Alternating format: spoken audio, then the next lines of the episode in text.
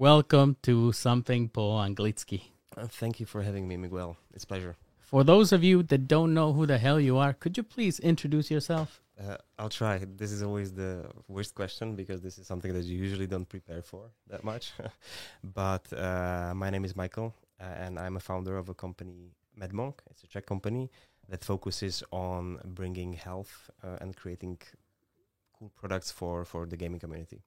And we we started in 2017, and you know, um, five five five years later, we're still rolling. Well, that's a good sign. And we have already a donation. Oh, okay. yes. Thank you, Petra. Uh, hi, Petra. Petra is actually uh, our CMO, she she's amazing. She's um, you couldn't have done better. and we've been to, working together, I think, for three months, and it feels like it's been ten years because it's very intense and very nice. And that's a really difficult job to marketing as well.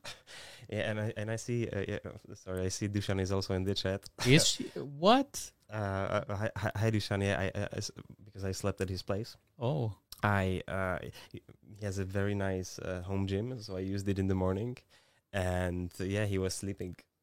So, so uh, I uh, this is I think this is the first time that he's actually here okay. in the podcast. So I hope he watches it all. in the chat in the chat room. Got it. The only thing is that we can't gossip about him now. Uh, oh, we, we I think we can. We can. We still will, right? I still you, you I still think that uh, Miguel has a much better setup than Dushan. Ooh, Jesus, those are fighting words, Michal. Uh, he, he'll be he'll be fine, but uh, Actually, the the one thing about Dushan is that um, um, my friend Pipi Peter has been helping me to. Well, he actually introduced me to to Dushan, mhm. and he helped me to promote the podcast. But he's mostly um, working with foreigners, right? And his that, that's where he's big. But Dushan has been really the big push for me. Yeah. I think those numbers are mainly due to him Mhm. and his support. So I owe that guy guy my firstborn child. okay, So Dushan, as soon as I have a kid, I will bring it to you, and you can do whatever you want with it. you can keep it. Yeah, just be nice to it. Uh, all right, yeah, that's definitely definitely a good strategy. Anyway, so Petra is uh, doing marketing for us, and I think it's one of the one of the toughest jobs uh, because we are so specific, and you know, how do you how do you market to to, to gamers? How can you keep the, the the magic, the fun, the how how do you not become a boring company that You uh, can easily. it's super easy and it's um, if it's okay we can we can you know we'll probably jump around um, That's how Well- something i- is like. Actually, I got yelled at the other day. by who by Dushan No, I got a f- first negative comment. oh okay It was uh, I can't. I think it was Fufi, and she was like, "Oh, you move all over the place. Stop it." I, I I do that I do that so I'm probably going to be the second person to get yelled at So we'll get along just fine. it's it's it's called you know it's called fidgeting and when you don't uh, I don't know some people do it naturally some people don't but uh, it's uh, all right i'll drop uh, one really cool fact because uh, there is um, uh, there is a research that looks at people who are fidgeting. Hmm meaning you know they're always doing doing something doing something with their feet. That's their- me. Yeah, and uh, it's uh, crazy but if you look at the energy expenditure of people who do, who do this they routinely uh, burn 5 to 600 calories more per day so that's why usually you will have troubles of getting uh, you know bigger Really, I have no problems. Look at this bru- brujo. It's not working. it's Slovak, it's Slovak diet right there exactly. I would say But Right. uh, Mhm. the thing with the f- with the fidgeting is that yeah, I, I need to be tapping my foot or Mhm. Doing something because I get really bored. But the thing about changing the subjects is actually Mhm. I think it's mostly due not because of my nature as a fidgeter, Mhm. but professional deformation. Have you ever heard of this? Mhm. Of course. so for the people that don't know, professional uh, deformation is when you on purpose like uh, reduce your ability to do something just to match with everyone else. So a good example is, for example, when I speak English, Mhm. I speak differently with American people than I do with people who are not native speakers. Right? Mhm. Slowly, I try to be more clear, and that's Mhm. one example. Mhm. When it comes to the conversations, Mhm. I used to work as an English teacher, so you need to keep it going. And the focus is not really the topic, but it's speaking English. So I think that I treat the conversation like this. All right, all right. Yeah. English. Uh, all right. Where does the interest in English come from for you? Uh, I mean, I needed it. Mm-hmm. Like I, I, I grew up speaking two languages, English and Spanish. hmm I know that you speak Italian as well, right? Pochissimo. Ah, Only a little bit. I spent one year in in Italy I saw that you ha- have a um, university degree from Yes. an Italian university. from from Bocconi, and it was a it was um, uh, part of the master's degree where I f- was focusing on uh, innovation innovations in healthcare and it was a really cool place because it's a, it's a top business university in in Italy in Milan and I had experience with uh, Berlusconi's son really? and he was walking around the campus with bodyguards That's Uh, insane. Usually, Mhm. people study who have kids, famous kids, they study abroad. Mhm, mhm. But I guess they didn't Uh, want to learn the language. Italian pride, I would say. Yeah, so so so I had experience in this, and it was a really nice year. But I think you know I was focusing too much on the health stuff, Mhm. and I was um, neglecting the, the the Italian stuff. So you know it was fine for me to speak in. Um, um, to understand and, and get around in, in public transport, cafe, cafes, restaurant, that was absolutely fine. And th- that's when you know you get s- slapped on the wrist when you say es- uh, espresso, Oh, as you do here, so you have to be- Or- And I hate presso when people say presso. Uh, yes, and there is no such thing as, as piccolo, which I, for some reason, we say here in the Czech Republic and Slovakia. There's no such thing. Uh, you have you have ristretto, you have you have espresso, and then you have lungo, americano, and all the other types of coffee. So, so so, so, so yeah, and it was crazy because in in Italy you have, I would say, way too many coffee breaks. Right, And you know that the um, actually the inventor hmm of the espresso machine.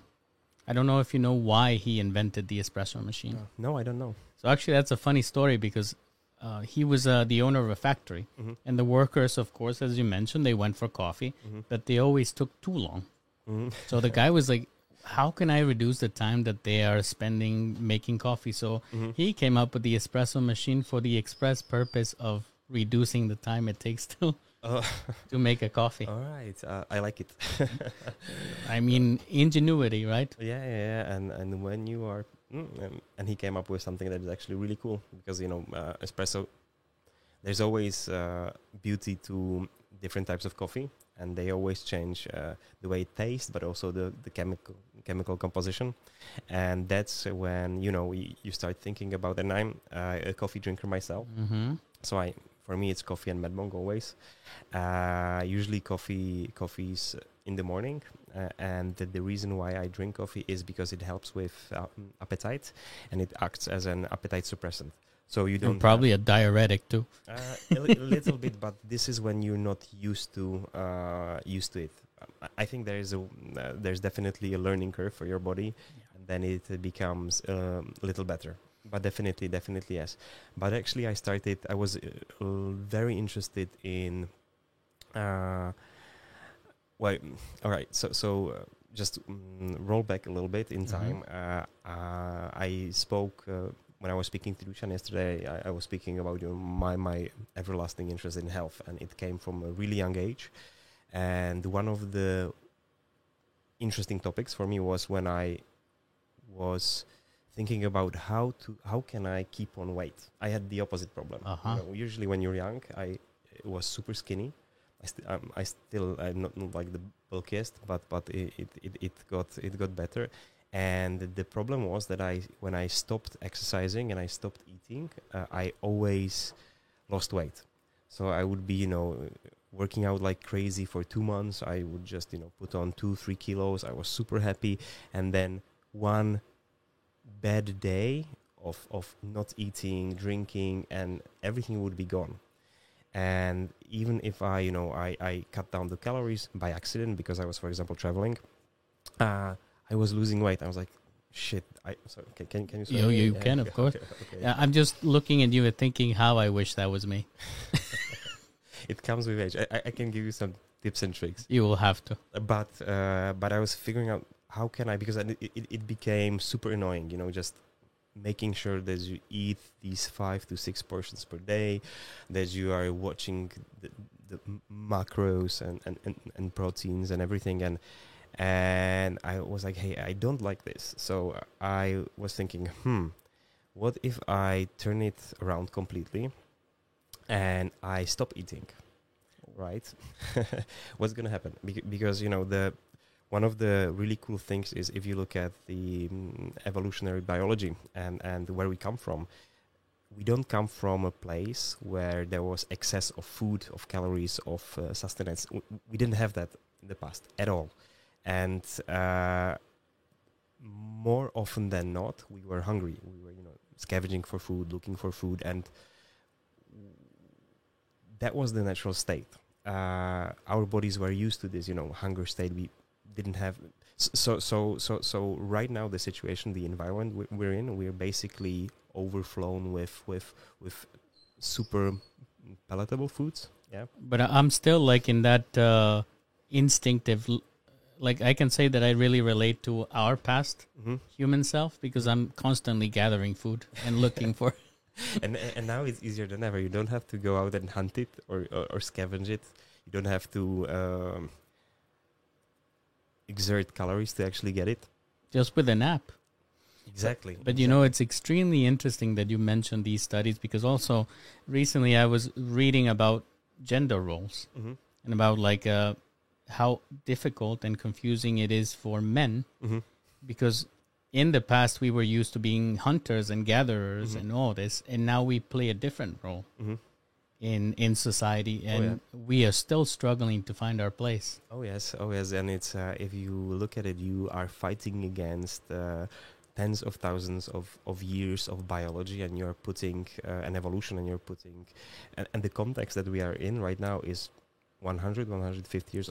The evolution didn't catch up, so it's it's really crazy, and we are we are screwed. No, anyway, uh, go, going back to to what I, what I was saying, so I, I thought, hey maybe it's about uh, teaching your body uh, not to have food, right? And let's uh, and so that's why I started figuring out, you know, um, started le- learning about fasting, starting uh, learning about not eating, uh, started learning about intermittent fasting, and uh, the my, my, my personal hypothesis was that hey, right now we, we are living in the world of excess. We have a lot of food. My our bodies are accustomed to eating at very specific intervals, and of course, you know, uh, we will want to put on as much weight as possible. We will want to because the biology didn't catch up. The biology still thinks that hey, tomorrow there might not be food, right? it could even be true in our reality now in this world i- yes, so that's uh, that, that, that that's definitely that's definitely said and and right. But but uh, I thought, hey, maybe if we go back to the original programming and we try to uh, teach our bodies to uh, not have food, let's see what's going to happen. So I started experimenting with fasting. I started, you know, not eating for 12 hours, uh, 16 hours, 24 hours, and I started doing. Uh, I started doing it regularly, and after a couple of uh, attempts, I figured out, hmm, it's actually not so bad because if you don't eat, you know, the hunger is going to subside, and there is something that's uh, the reason why you get the feeling of hunger is uh, there's this hormone called, called ghrelin, and ghrelin is the um, hunger hormone, but it subsides. So it- there is um, after w- it really depends on your schedules, but but usually after you wake up, there's 30 minutes where you're fine, and then your you know stomach starts growling, and you're trying to figure out, hmm, what should I get? But if you can um, survive Mhm. this 30 minutes, one hour, you'll be fine. And coffee helps because coffee is a good appetite suppressant. Anyway, so I started experimenting with, with fasting. I was, uh, you have, mm, and when you're fasting, you are basically uh, teaching, all right. One more, uh, one more thing before I get get into this. Uh, there's um, two very specific. I always say that your body can run on um, multiple. You have two two engines. You have the the, the uh, benzene engine and you have the diesel engine, right? Uh, so so benzene and naphtha. The the benzene, the gas engine, standard fuel engine is what you do every day.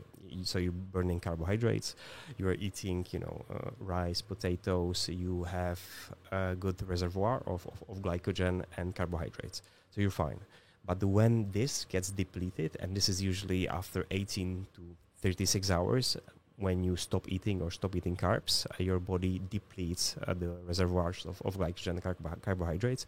Your body painfully uh, switches to the second engine, which is the diesel engine, and you start burning fat. Mm-hmm. And uh, I think this has been super popular two, three years ago. It's still popular now. Ketogenic diet. This is when you your body prioritizes um, fat and and fatty acids. As It fuel. eats itself. Uh, n- n- there's uh, this is the limbo. Uh, this is the limbo in between when your body uh, eats itself a little bit, but after you go through this period, you start burning fat, and this is actually a very high maintenance um, engine because when you're burning fat, your body kind of this this kind of gives the body the signal that hey, this is a survival time. I am you know I don't have carbohydrates. I need to go into my own, you know, reservoirs of, of, of, of fat, and I should probably uh, be a little bit more careful. So there's you know, there's a whole bunch of metabolic effects of ketogenic diet, but the primary thing is that your body will learn to work with fat, right? And and it's painful for for the first time, the second uh, time that you go into ketosis and you start burning fat, but after the third, fourth time, your body, huh, it's not so bad, and I can switch quickly. And actually, when um, you know this goes hand in hand in hand with with with fa- fasting, and when I was uh, fasting, I learned that okay, I'm burning fat now. My body is able to burn fat, and whenever you know I went back to the carbohydrate diet, I was able to maintain my weight because my body was not panicking. My body knew that you know I am actually able to survive without food, and there's always this second engine, engine which was super. Mm, it was, I, I would say, we spent maybe half and half time in the past in both of these states. Right now, we are being fed by you know carbs from the day we are born, basically, right? So our bodies didn't have time to actually learn and adapt it, but the programming is there. So For me, is a is a bit tricky because uh, yesterday you were discussing it quite a bit about uh, diabetes. I'm a diabetic, oh, type So- one, type two, type one, yeah. type one. Yeah. Mhm. So my struggle is always if I don't eat, I feel horrible. Mhm. Like those balances, and actually, Mhm. the the thing that I struggle with the most is low sugar because of the medication that I take. I Mhm. and people always like, why are you taking a chocolate or why are you eating something sweet? Be- Because I have to, or I will, I will pass out. Actually, and that's one of the reasons that I uh, really like Madmonq Mm-hmm. because I used to take like an energy drink here and there, but just the sugar Mhm. goes up so much, and for me it's double, Mhm. right? Because the energy goes up and the sugar goes up, and then the energy comes down, and then I get the Mhm. the drop in sugar, Oh, yeah. and it's it's twice as bad. Mm-hmm, mm-hmm. Yeah, I I have to say that uh, you know I was experimenting with the um, continuous glucose monitor.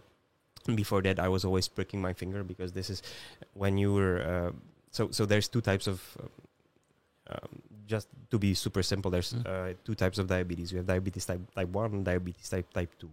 Diabetes type one is uh, usually caused by some uh, either genetic disorders or autoimmune disease that basically at some point in time it can be very early after birth or throughout uh, throughout your your early days puberty even later in life your body will decide at some point that hey these uh, beta cells that produce insulin they look like uh, enemies so let's kill them. And your body kills the only thing that produces insulin and then you don't have a way to actually do it so when you eat anything that is sweet um, or when you eat anything, so not, not sweet, but you eat anything that is rich in carbohydrates, it is going to get into your bloodstream, but your body doesn't have the ability to to process it, basically. So that's why you have to inject yourself with insulin, most likely, correct? But you know the the body knows Mm-hmm. because from a young age, before I was When did you develop it? In my early twenties, Mm-hmm. but from a very young age, I never liked candy. Ah. And my body's, I don't know if it's repulse is the right word, but I, mhm. I don't. Candy is not a thing that attracts me. Okay. So it's like my body always knew, and when something is extremely sweet, I just don't want it. But it's actually uh, I i here my experience with with because we're talking a little bit about mm, Mex- uh, Mexico, Mhm. uh, Belize, Guatemala. You're from Guatemala, and my experience with everybody there loves uh, Coke. Everybody l- there loves sweet. And I when I went to uh, a pastry shop, everything is sweet. Every you even have. Um, I, I I think this was more you know for, for tourists, but um, mm, uh, papaya juice. It's great by itself, but in Mexico and Belize they put sugar in it. Yeah, it's normal. It's like you make a banana smoothie, but this is the U.S. influence. Mm. Like it really is, and I actually I see it in myself because I used to love certain things from the U.S. Some sweets, hmm and when I get them now, I Mhm. can't eat them. Okay. They are too sweet. Yeah. I've yeah. been living in Europe for too long. no, that's uh, that's good. Uh, I would say that's good. Anyway, so so this is so, so type one diabetic, and the type two diabetes is um, I think this is this is this is a problem now, but it's going to be a problem, a, a much bigger problem going going going to the future is di- diabetes that you develop. And it's basically when you eat a lot of um, food that is rich in carbohydrates sugars and you eat it constantly. And you get uh, a little bit more obese uh, and there is bigger volume you have to eat more and your the same the same cells that that your body decided for for some reason to to, to kill. In type 2 diabetics they get into overdrives. They need to produce more insulin they get burnt out and they die, die out the same way. This is re- reversible a little bit but still still uh, su- super super dangerous. But it's super nice to actually figure out because this is i think individual for some people uh, for for many people to figure out how your body reacts to to uh, different foods that contain carbohydrates or sugar. And that's why you know I was pricking my finger and figuring out hmm so if I eat pasta let's check the sugar this much. All right let's check let's check it a little bit later this much. And it's I have to say it I am hmm, and that kind of brought a lot of respect uh, from myself from myself to, to, to, to people who have type 1 diabetes because it's the management must be super tough But it's it's actually horrible what you mentioned mm-hmm. that it's different for everybody because I've spent so much time reading, trying to inform myself, even like trying to determine like a plan of what to eat. Mm-hmm. But everybody is different, and uh, like some people cannot have something. Mhm. I can. Mhm. They cannot. I should eat this. No, I can. It's really confusing, and you gotta. Throughout the years, you know what you feel good with and what you don't. Exactly, and I think this is something that always comes with uh, with age and experience, and you need to listen to your body. Yeah, you need to listen to uh, what your body tells you, how you feel after certain foods, uh, and uh, I think this is super important. There's of course rules and and and uh, rules of thumb that you can apply, but you always need to be wary about you know your personal. Uh, And this is a nice segue, uh, Michal, into one question that I had for you. You left what I imagine to be a lucrative and good job in pharma, big pharma, to do something good for the world. mhm. What is your opinion about pharma and talking about diabetes and cancer and things like this?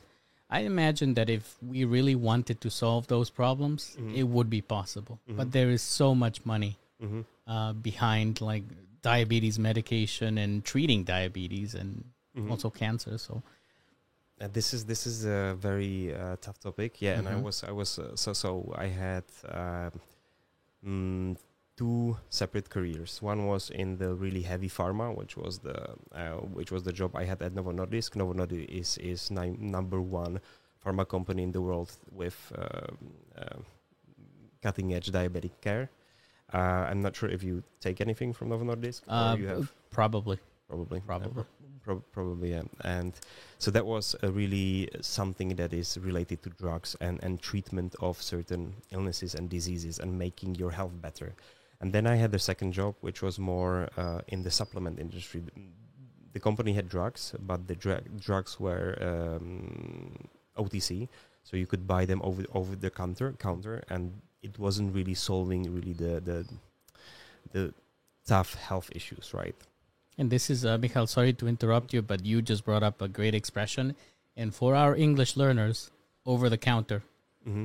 is uh, when you say without prescription, without recept, Mm-hmm. is over the counter. Thank you for teaching our listeners. Fu- fu- fun fact: you can get uh, Viagra in Poland uh, over the counter.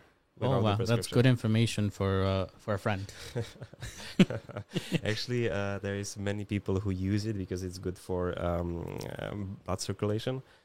Obviously, they use it uh, for gym Actually, I think it started off as a as, a heart drug. medicine for that, right? Yeah, yeah, yeah. It's it's you know, uh, and this is a really interesting, I think, time for uh, for drugs right now because right his, historically and and um, uh, this is a very broad topic, but but I think it's it's interesting. Historically, there were uh, you didn't really know. Or y- you could have some hypothesis as to what the molecule that you have could uh, could be and could do, but then you, for example, saw that hey, hmm, other markers, uh, health markers, are improving, or this drug is actually doing not doing what we thought, is doing something else. So the the, the results and the effects were usually um, trial and error. And right now, for the last 10, 15 years, we are actually because of the you know genome sequ- sequencing and and uh, we are actually and with with understanding a little bit more about the biology and how stuff works because this is still so complicated and there's still so much stuff we don't know. Uh, we are actually able to develop um, drugs for uh, with based on not chance but based on mechanism of action that we understand. And this is maybe a, a good segue into my next question Mhm. on the big pharma thing. Is I've also read that there's very little innovation on new medicine. Um, Mhm. because because it's super hard actually it's it's super hard uh, the whole clinical trial process and going uh, you know from from the ideation that hey there's this molecule and then getting it to the market this is usually 10 to 12 years so it's a super long process super expensive with uh, unsure and uncertain outcomes so yes, some big companies can can can do um, can do it. Uh, for example, Novo Nordisk, the, the the the big drug that we were uh, putting onto the Italian market was called uh, Victoza. The mm, uh, the molecule was um, semaglutide or li- liraglutide, mm, very similar GLP-1 analogs, and this was designed uh, to treat um, pre-diabetic patients. So it was supposed to help with um, sensitivity uh, to. In- it was supposed to help your body sensitize uh, to insulin without, you know, the remaining because it was for type two diabe- diabetics, without the beta s- m- m- beta beta cells uh, being uh, going into overdrive. But what uh, Novo Nordisk actually learned is that this drug also suppresses uh, appetite and it really helps with calorie control. So they actually, after it was developed for diabetics, uh, it became a weight loss drug, uh, completely by chance. And it is right now, I think, one of the most functional and safe uh, weight loss drugs that is available on the market. and what is it used for? Mainly still diabetes or for weight loss? Uh, ri- right now, I would say weight loss. Mhm. And uh, yeah, it's a really cool molecule. But you know, this this is the uh, this is the chance aspect to it, right? You figure out, hey, this is it's actually doing this as well, so let's try it, right? So mm, and there's many uh, many historical reasons, like you know, uh, sildenafil uh, was was I think uh, first designed uh, for heart disease, right? But then you know. Uh, the guys kept coming for more. Like, hey, I want a little bit of that drug uh, for heart. It works really well, well for me.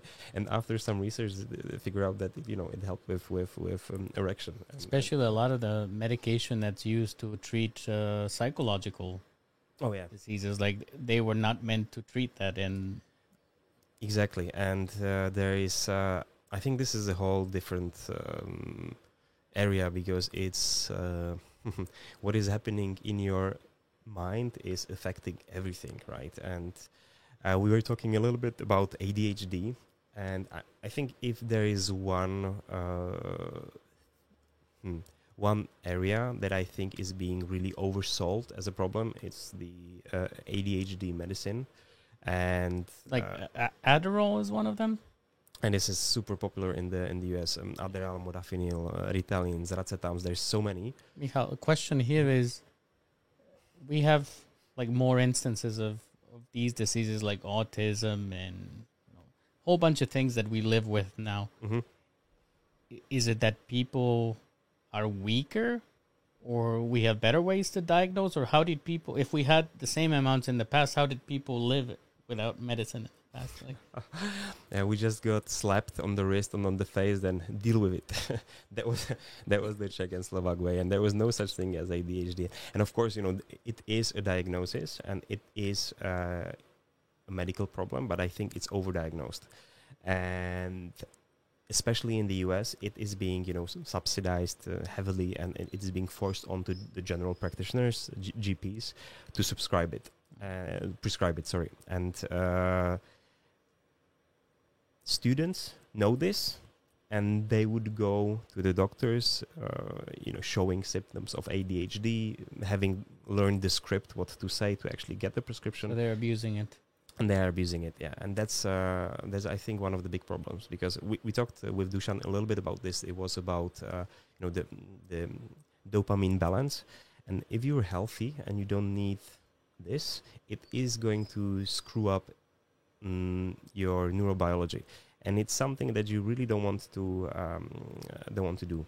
The same this same goes with for um, antidepressants. There's definitely cases where they can and they do save lives uh, but these are also i would say overprescribed a little bit and I know a little about this because I had uh, I um, broke my coccyx. I Mhm. fractured it, Mhm, and I was having afterwards having trouble sleeping. mhm. And I think the first thing that my doctor prescribed was Xanax, Mhm, and I'm like, why? They immediately go to these things like it's just yeah, just take some pills. And I'm I hate taking pills. Like Mhm. when I get a cold, Mhm, I don't take any medicine. mhm. Like I try to if only if I get a sore throat, then I'll get Mm-hmm. something because I brother gotta live. Mhm. But typically, it's just insane, like what they're prescribing. Yeah, yeah, that's that, that's that, that's uh, that's definitely right. And I think one of the one of the ways is is is actually people don't realize this, but really small infections in the past, you're screwed. there's no penicillins. There, there's nothing. You get a small cut, it gets infected. Uh, you don't cut off your leg, you're screwed. so you know uh, stuff like this, people probably don't realize, but but it's you know with the uh, birth of antibiotics is actually something that completely changed and transformed how, how we live, how we how we treat people. And that's the scary part, Michal, because uh, they're becoming less and less effective. Exactly, exactly. And there is something called you know antibiotic resistance, and this is due to uh, hmm, this is due to of course antibiotics being overprescribed, uh, but also due to many other fac- factors. And I'm super happy for my you know. Uh, when I was a kid, we had a GP. Uh, so, so my doctor didn't give me and was really postponing to give me antibiotics because he knew, hey, his body is young, he can handle it. And usually I could, and this strengthens the immune Im- im- immune system, and you are not helping your body. Your body is actually learning to fight off the disease, and your immunity gets stronger. If you get overprescribed antibiotics, your body will get lazy, uh, and there's always the uh, it's always the uh, it's always really if you look at any antibiotic treatments uh, or if you look at any and um, um, I'll give a different example yeah. You have these um, Purells these gels uh, right that was super popular in the times of the corona and antibiotics uh, anti um, an- antiseptic uh, soaps or any, anything that kills uh, bacteria and viruses. There's a catch and uh, they always they always say that it kills 99.9% of the bacteria. And usually you know your, your skin your your your your uh, gas- gastrointestinal tract your mouth it's all bacteria. So if you wash it off uh, yes, it will be clean, but there will be uh, some really strong. Uh, the str- you leave the strong ones there. exactly, and, I, and I give you. I think there's a really cool example that that uh, beautifully describes uh, what, what happens is, but uh, these uh, stronger um, bac- bacterial strains uh, colonize, and they get bigger, and then it gets tougher to actually get rid of them. And there's a really cool example which which uh, shows this, and um, it's uh, it, it was an experiment done on fruit flies, and you take fruit fl- fruit flies and um, uh, um, um, some fruit fl- fruit flies uh, die in this experiment. So so I So apologize. press the- uh, F in the chat, guys, for the fruit uh, flies but, that but gave their lives. basically you you have uh, you, you take a standard population of fruit flies. You you catch them you breed them and you have 100 fruit flies. Then you put them in aquari- aquarium and you wait for the, for them to start dying. Uh, so F for fruit, fruit flies. Once there is only 20% of the initial population left the strongest one because they survived you give them a ba- banana right? They they feed they reproduce and uh, you wait a little bit uh, and you have 100 fruit, fruit flies again. Uh, then you repeat the experiment. So you leave uh, the strong ones to to uh, to Dar- again, Darwin to- here. yes, you, you leave the strong ones to actually survive. The 80% die off um, al- always, and you give them a banana, right? And you repeat this experiment for uh, 60 generations. Initially, the fruit flies uh, would survive for 20 hours. After 60 generations, which is not that much, how long do you think the fruit flies could survive without food? Seven days. 160 hours, which is close to that. So eight times, uh, eight, eight times stronger, basically.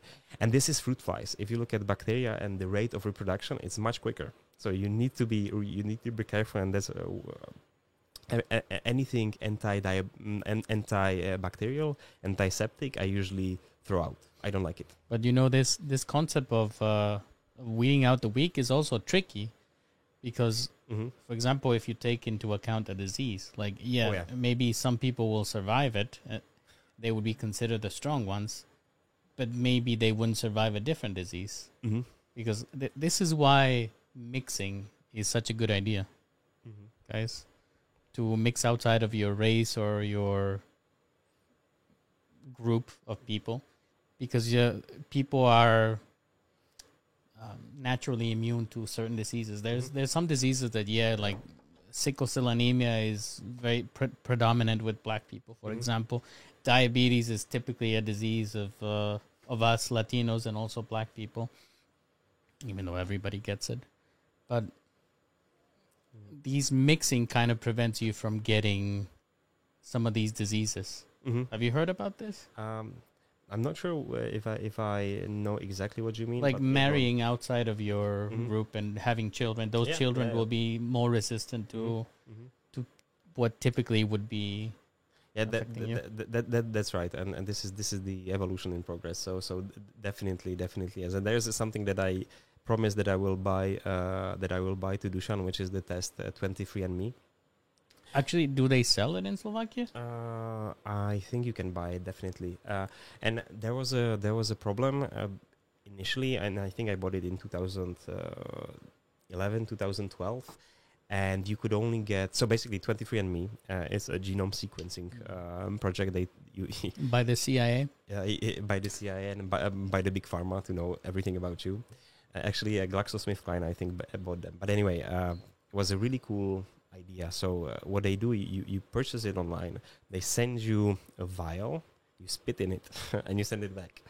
And after a couple of uh, days, weeks, they send you a result. And so they sequence sequence your genome and they tell you about health predispositions, um, health traits, uh, but don't, only about health, they tell you about the ancestry. And that's why, for example, I learned that I am more uh, Slovak than Czech. wow and people also find relatives Yes, exactly, and uh, it's cool because it's uh, this is this is really science, right? And I was speaking about um, so my grandma is from Slovakia, and I was speaking to her.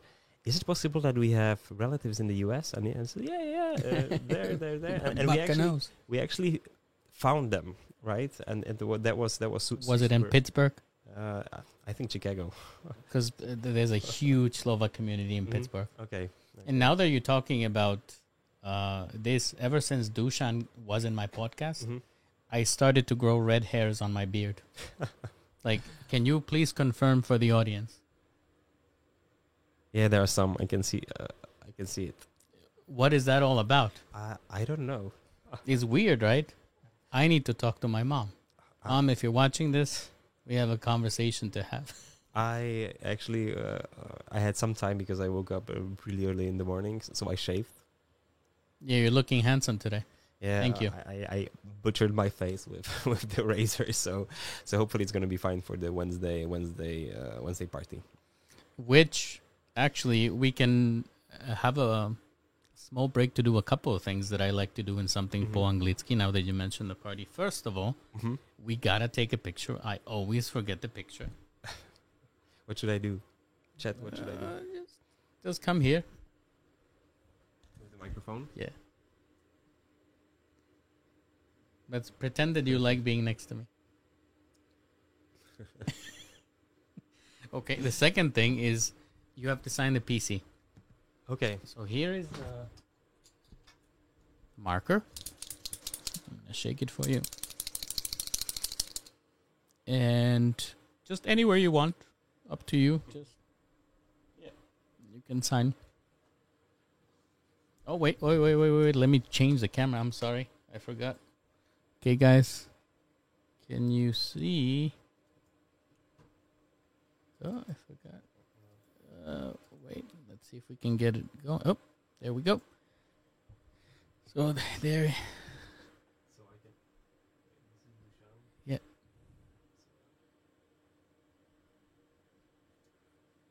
Beautiful. Thank you. Thank you. And you know, me signing something, I'm not a celebrity, so you we have just a r- random signature on your PC from a random half Oh. Slovak dude. Well, I, I think uh, there's great potential. I think when you're a multimillionaire, Sure. all, all it takes is a good idea. Well, I don't agree with this. Really? No, no, I, I don't. Let's discuss.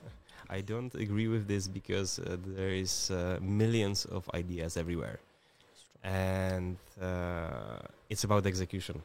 So that's why you know uh, many entrepreneurs and, and people in the business they are super happy to share ideas because it, they know how hard it is to actually put into place. And yeah, uh, it's it, it's hard. So it's about execution. It's about making sure that you understand who you're serving and uh, how to communicate to them and then it's about figuring out the logistics and economy of the whole project and this is uh, this is not easy This is something we were discussing, Michal, before uh, about. Do you think that being in Czechoslovakia has that been a benefit for Madmonq? uh, no it's been um, mm, i would say it's our home market uh, but uh, hmm, how to how to approach this um, I think there's a couple of a couple of ways uh, to to talk about this, and one is, of course, it's a native uh, it's a native market. It's close. You understand the language, which is, which is always very nice. Uh, so you can move faster. But if you have a good idea with good execution and with a really nice team, which I feel that we have, uh, you uh, will build something that is that is awesome. And but uh, and the big but here is the fact that mm, the market if you really want to create something big something that has global potential the market is small for the beginning. And if i was you know if we started in germany if we started in france if we started in uk and the us i think with pretty much the same effort uh, with the same team, we could be serving a bigger market, right? So the mm, the place from which you start is is smaller, and this can be a disadvantage. Mm, but it's not, you know, it really depends how you think about it.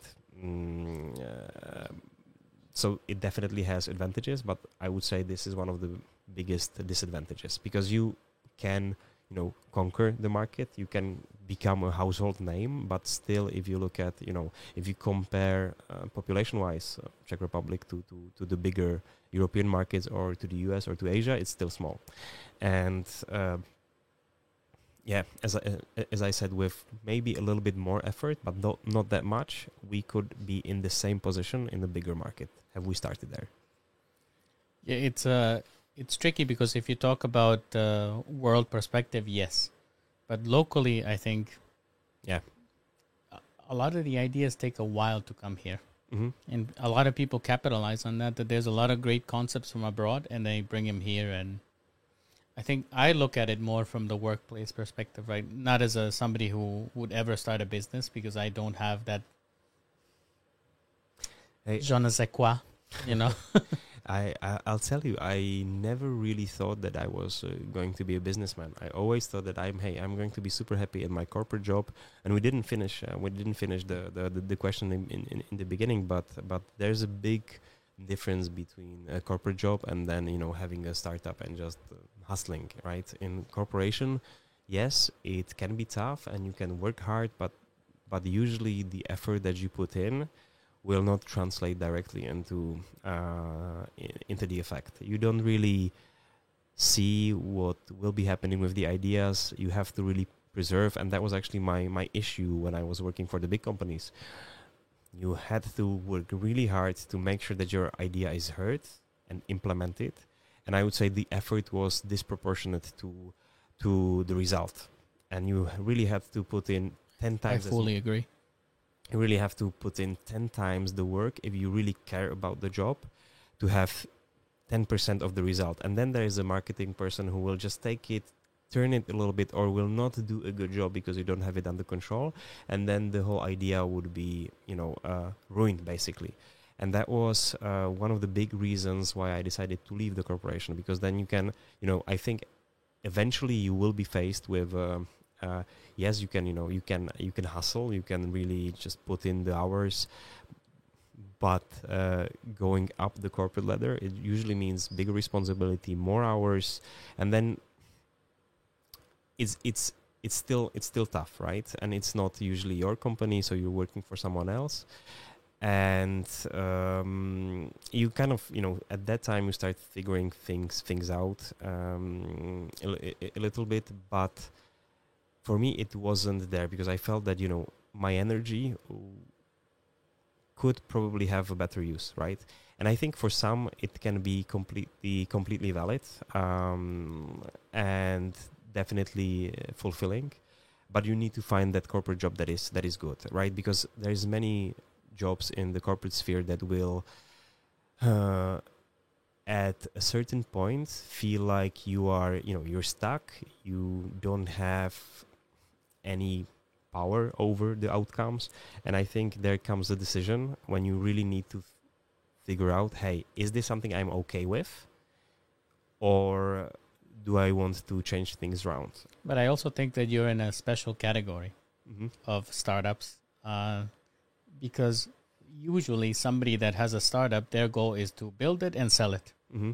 And I don't think that's you. hmm Well, if we do sell Madmonq, it's definitely going going to be to someone who is super in line with what we what we're doing, right? And and this is this is something that I realized, you know, even speaking to Dushan yesterday. Um, right now, gaming is, I would say, at the crossroads, right? And we can either go in the direction of this um, not too healthy lifestyle, you know, where where the big sponsors really care about, hey, you know, drink our- drink our drinks, eat Doritos, um, They're good. Not move that much. Yeah, that, that, that, that- unfortunately, yes. or uh, there could be a company, an idea, an influencer that would try to you know steer things around and really show gamers that health is also a super important piece of their hardware. And I think this is important because uh, we dis- we were discussing with with with with Dushan yesterday as well. There comes a time when you realize, shit, I am 24, 25. My metabolism is not what it used to, and I have probably done some uh, damage that is going to be really tough to right now because you know the older you get, the usually usually the harder it is to do something with your health. and we would really like to ha- show that this realization that hey, health is important should come a little bit earlier in life. Do you think that uh, with that concept, are you planning to do something about reaching out to kids? Because I think that, that that's where the big opportunity is, Mhm. right? Your brand is extremely well known. I work in summer camps. hmm Like I volunteer every year at a medical camp for children. I Right. worked at summer camp as well. So we will talk about this. But with this, uh, with the kids, like the brand is very recognizable, hmm and these are the people that you can make a big difference with. Mhm. So, gummy vitamins.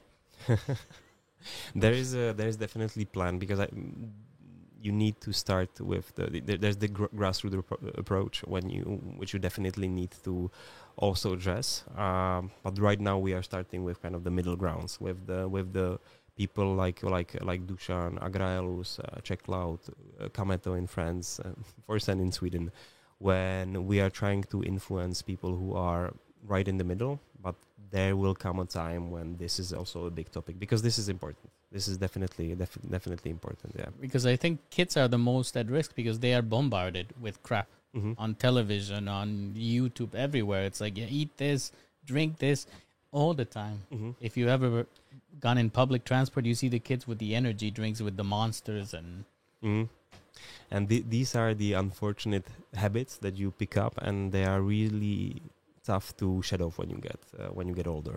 So there is definitely a big um, reason to to try to so- sort it out as well, and and we'll get there. But you know, uh, there is still uh, we need to be focused now on on uh, what we're doing, and and but this comes later, definitely.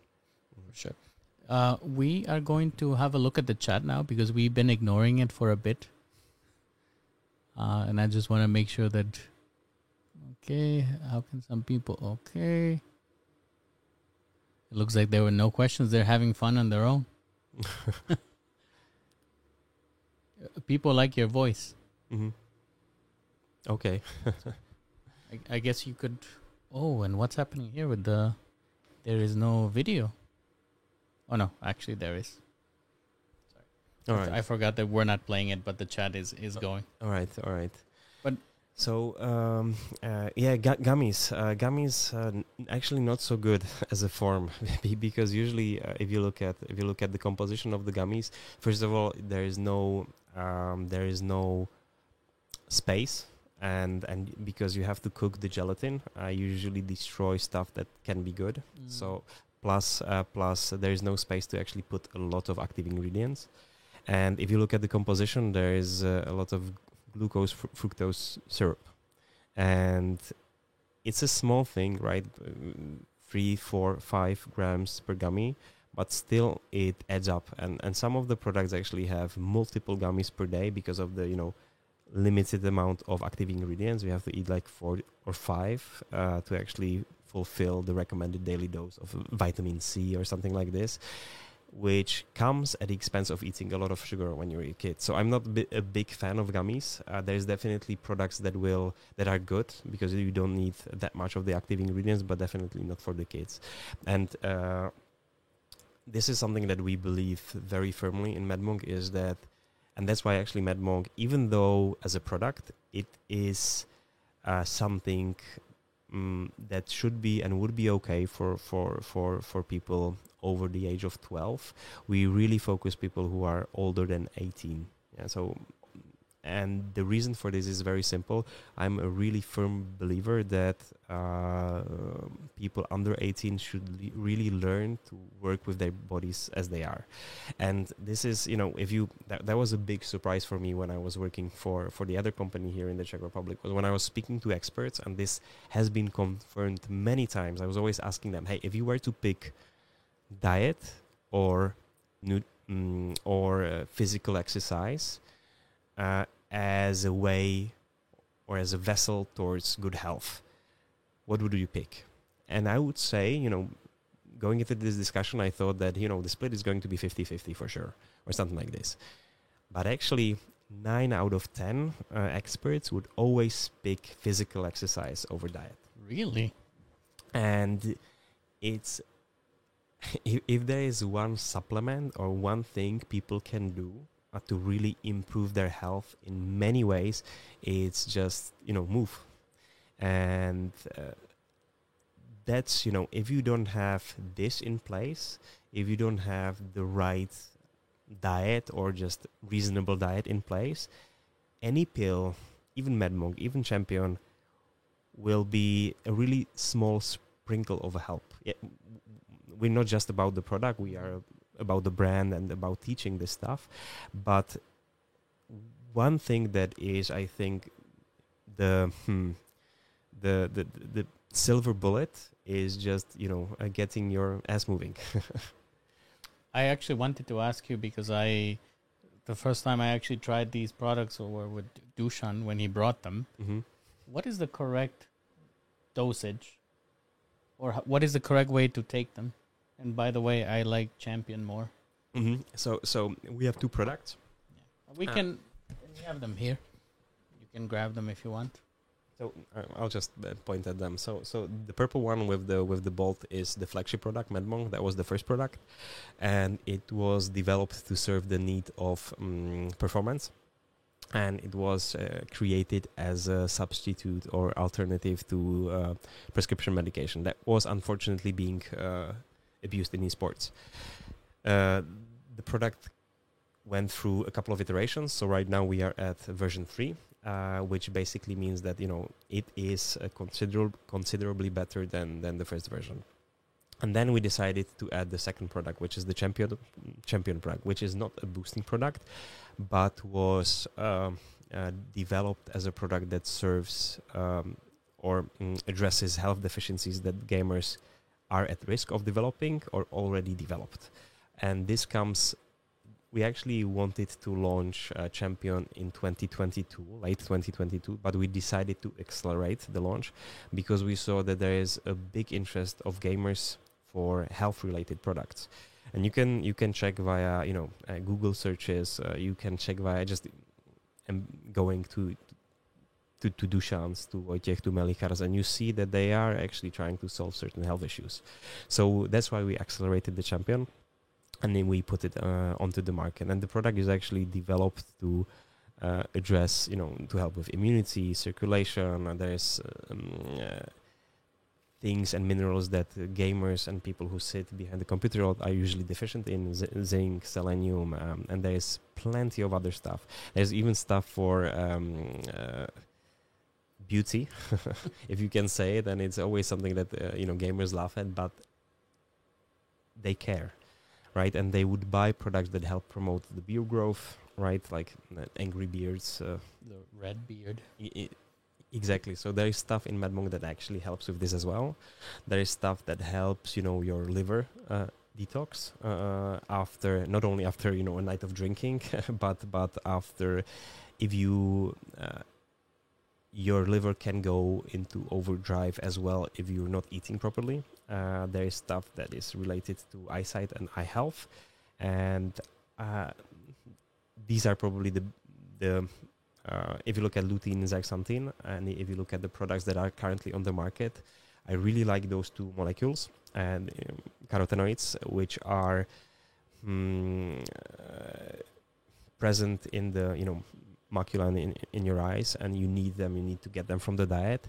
I really like uh, these molecules but i don't like recommending the products because i know the products are shitty. Mm. because these these molecules if you just put them outside they will be gone. They will be destroyed by by the light uh, by the moisture in in two hours. So you really need to have a really good product uh, that will ensure that you know the stability of the ingredients. And this is what we did actually in champion. Is that why you chose pills?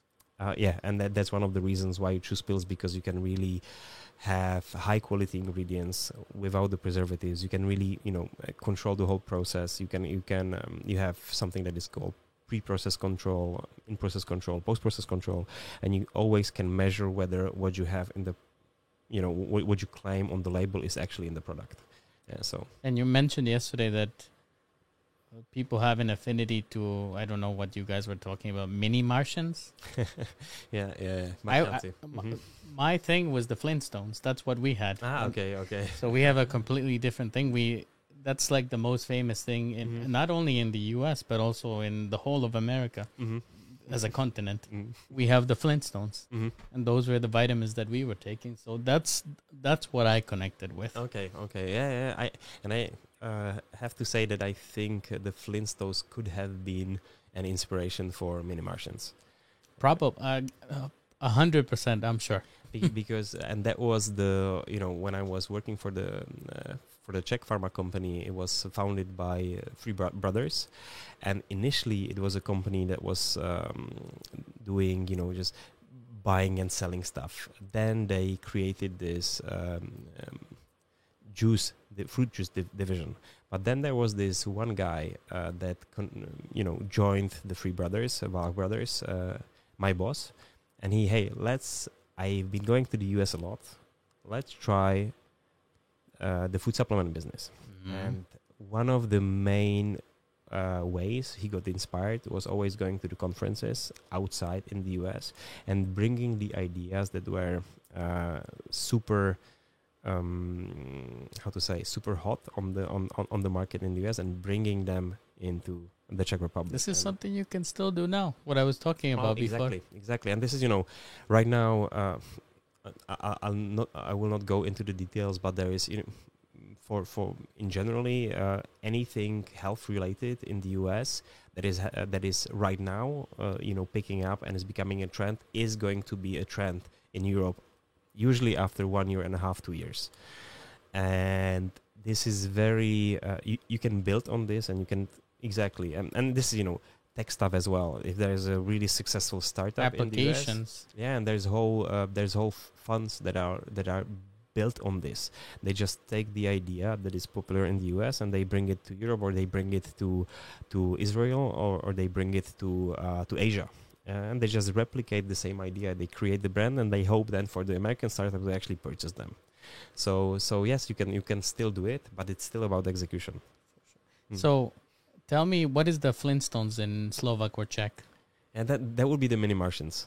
no, Um, but I mean the the actual name, the Flintstones. Wh- what was the Oh. cartoon called? Flintstones. Yeah, there was yeah, there yeah, was no. instance, the, the, the um, uh, guys from the you know the ne- Neander- Neanderthals. I'm well- surprised because in Spanish it, we had a name, Mhm. Pica Piedras, Okay, Los Pica Piedras.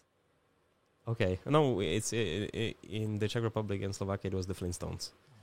Yeah, yeah, You learned something new. yeah. yeah, yeah. So so we ha- we had that, and yeah, I like I like. Wait, what? One second. Uh, I might actually. Um, we might ask chat right because I don't know Mhm. if we had it in the Czech Republic and Slovakia, but I definitely saw it on the Cartoon Network. Like Boomerang as well. Boomerang, I don't know. What Guys in the chat, it's like they have all the cartoons from the past. Ah, okay. Okay. Guys in the chat, if you know if the Flintstones were called the Flintstones or not. But I, but I think yes, but uh, I'm not sure if I checked it. One second. If I And actually, I think we have some gifts, right? For the audience. gifts, what kind Yeah. of gifts? Some uh, Madmonq. Sure. Are you gonna sign it? uh, uh, you you should sign it. You're No, more, like, you're more, uh, more fam- Uh, famous like, than me. Nobody wants me to sign it, but I definitely want you to sign mine We'll before you uh, go. def- definitely if there is a, if there's a competition, if if there is anything, uh, super happy to to to give out a couple of Madmonqs or champions. Hear that, guys? We'll get something signed. Mm-hmm. Uh, moving on to my notes. I think Nova and Markíza aired it. Okay. I think they. I'll check. Uh, I'll try. I'll try searching for it. One So- second. Flintstones. While you search for that, I'm gonna get my book, Mm-hmm. which you will need, and then there's a question in the chat there for you. The Flintstones. It doesn't have a good. Uh, doesn't have good reviews. Yeah, Flintst- Flintstones. It was called the same. Mhm. Will you be moving into drinkables? Uh, we are planning new products, uh, but I am going to keep uh, keep it a secret. So I won't tell you what form and whether it's going to be drinkable or not. So I answered the question. Very good, guys. And you didn't. You didn't. You just gave them a. You just teased them. What, what, what is it? What, what's the book? So this book is uh, is about cool phrases, Mm-hmm. and we have this section in something po anglicky where you will just go through the book and find a phrase that you find interesting, Mm-hmm. and then you will teach it to to our listeners without giving the definition. Okay.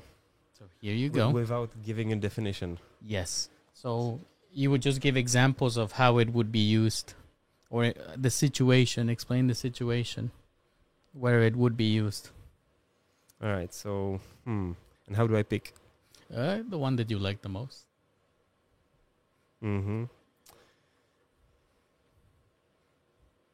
Huh, okay. So there is. So, so I don't read it. I read it. No, no, no, no, no. You will just give the example or the situation, and then you say the phrase. Mm-hmm. Okay, so the situation would be uh, when you are eating something in excess and you want to reduce it. Hmm. And what is the phrase? Cut down on something. Oh, there you go. Cut down. So, for example, if I'm eating too much, if I'm taking too much sugar in, is that a good thing? Definitely. No, it, it's good. It's a good thing to cut down on it. Perfect. So, guys, remember the phrase cut down. This is Cut down actually an excellent book. Okay.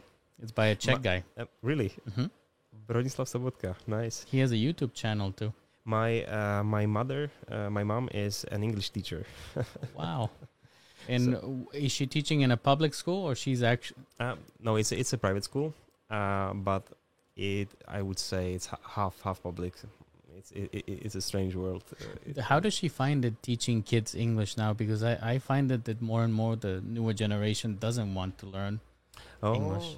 I think it really depends. Uh, for, her, it's fine, and I really really believe that it's a lot about the teacher as well, and that's why you know I really got just you know jumping back a little bit. It's uh, about the reason why innovations were super exciting for me was the fact that I had a really cool teacher that brought me into the world of innovations. And I was always interested in the new stuff and I was always interested in hey, why this thing is going to be successful and the other uh, other not. And I didn't even know that hey, there's something like innovation, innovation management and there's something like innovation management in healthcare.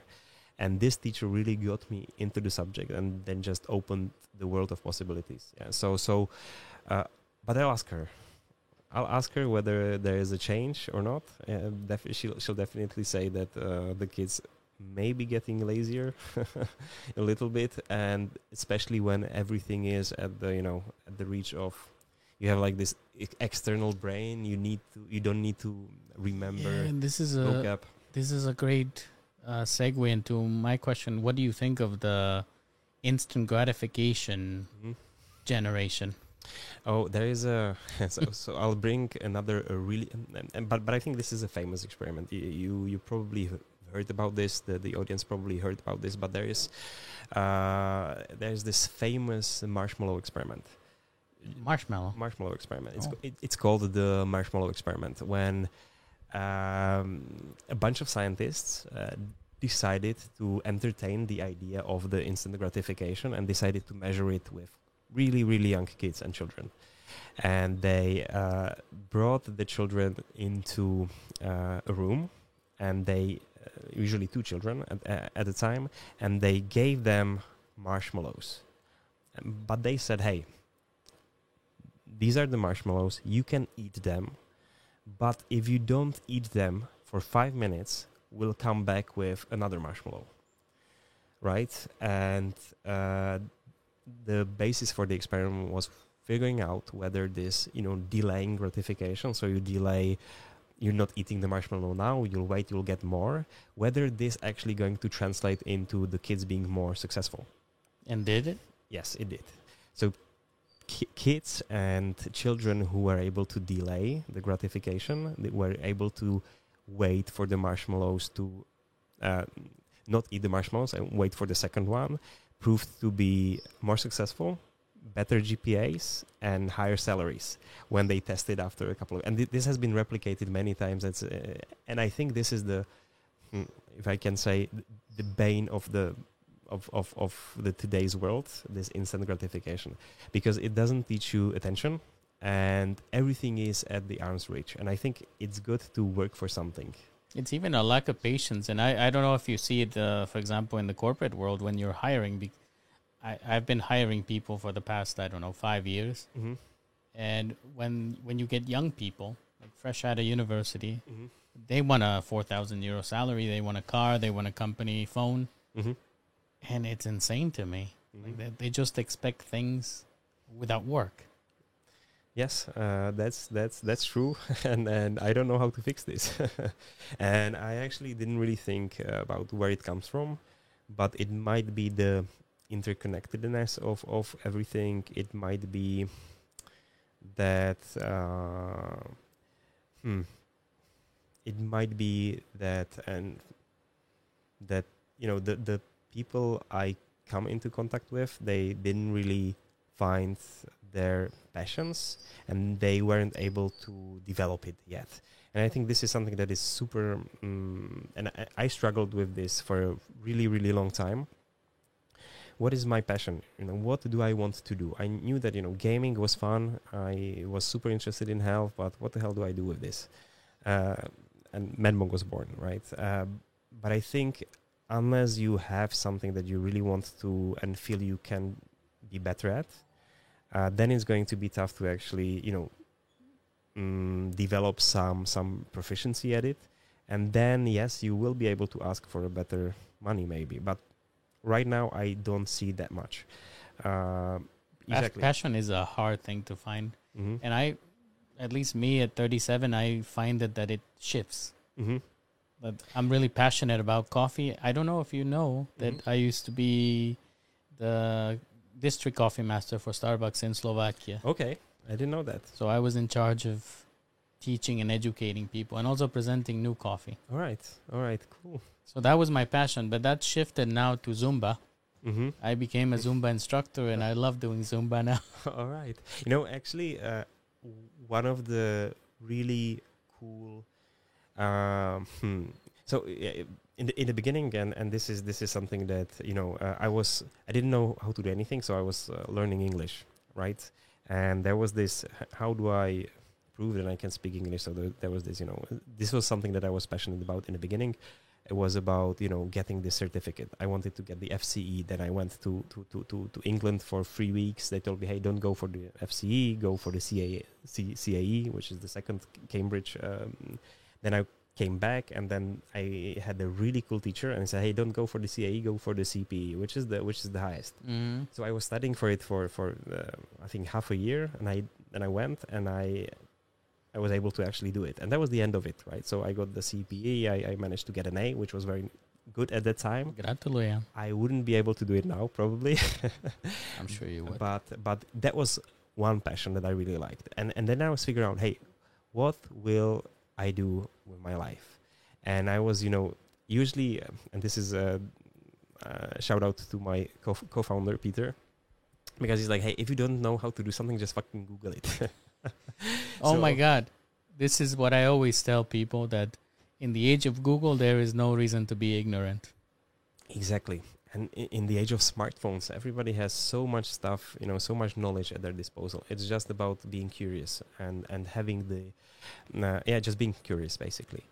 Anyway, so I was googling how do you find your passion? What is the you know meaning of life and stuff like this. Mm, 42. And I- and I and I uh, came up with um, two really, for me at least, good good pointers, which proved to be true uh, for for uh, for me and for many people that I spoke with. Uh, and the first thing is, what did you enjoy doing when you were a kid? Mhm. Yeah, what was the what was the interest? What did you like doing? So let me think if I put myself in this experiment. I really enjoyed history and reading about cultures and mythology. Like I really love exploring myth in different cultures. And that was um, at what age? Probably when I was around nine, ten. Okay. Okay. Is that too old? that's too old. Oh. no, but but Power I would say Rangers. until until until uh, yeah, I think until ten is fine. So so so that was the first question, and the second question is if you had uh, one hundred million dollars in your bank account, what would you uh, or uh, what would you do?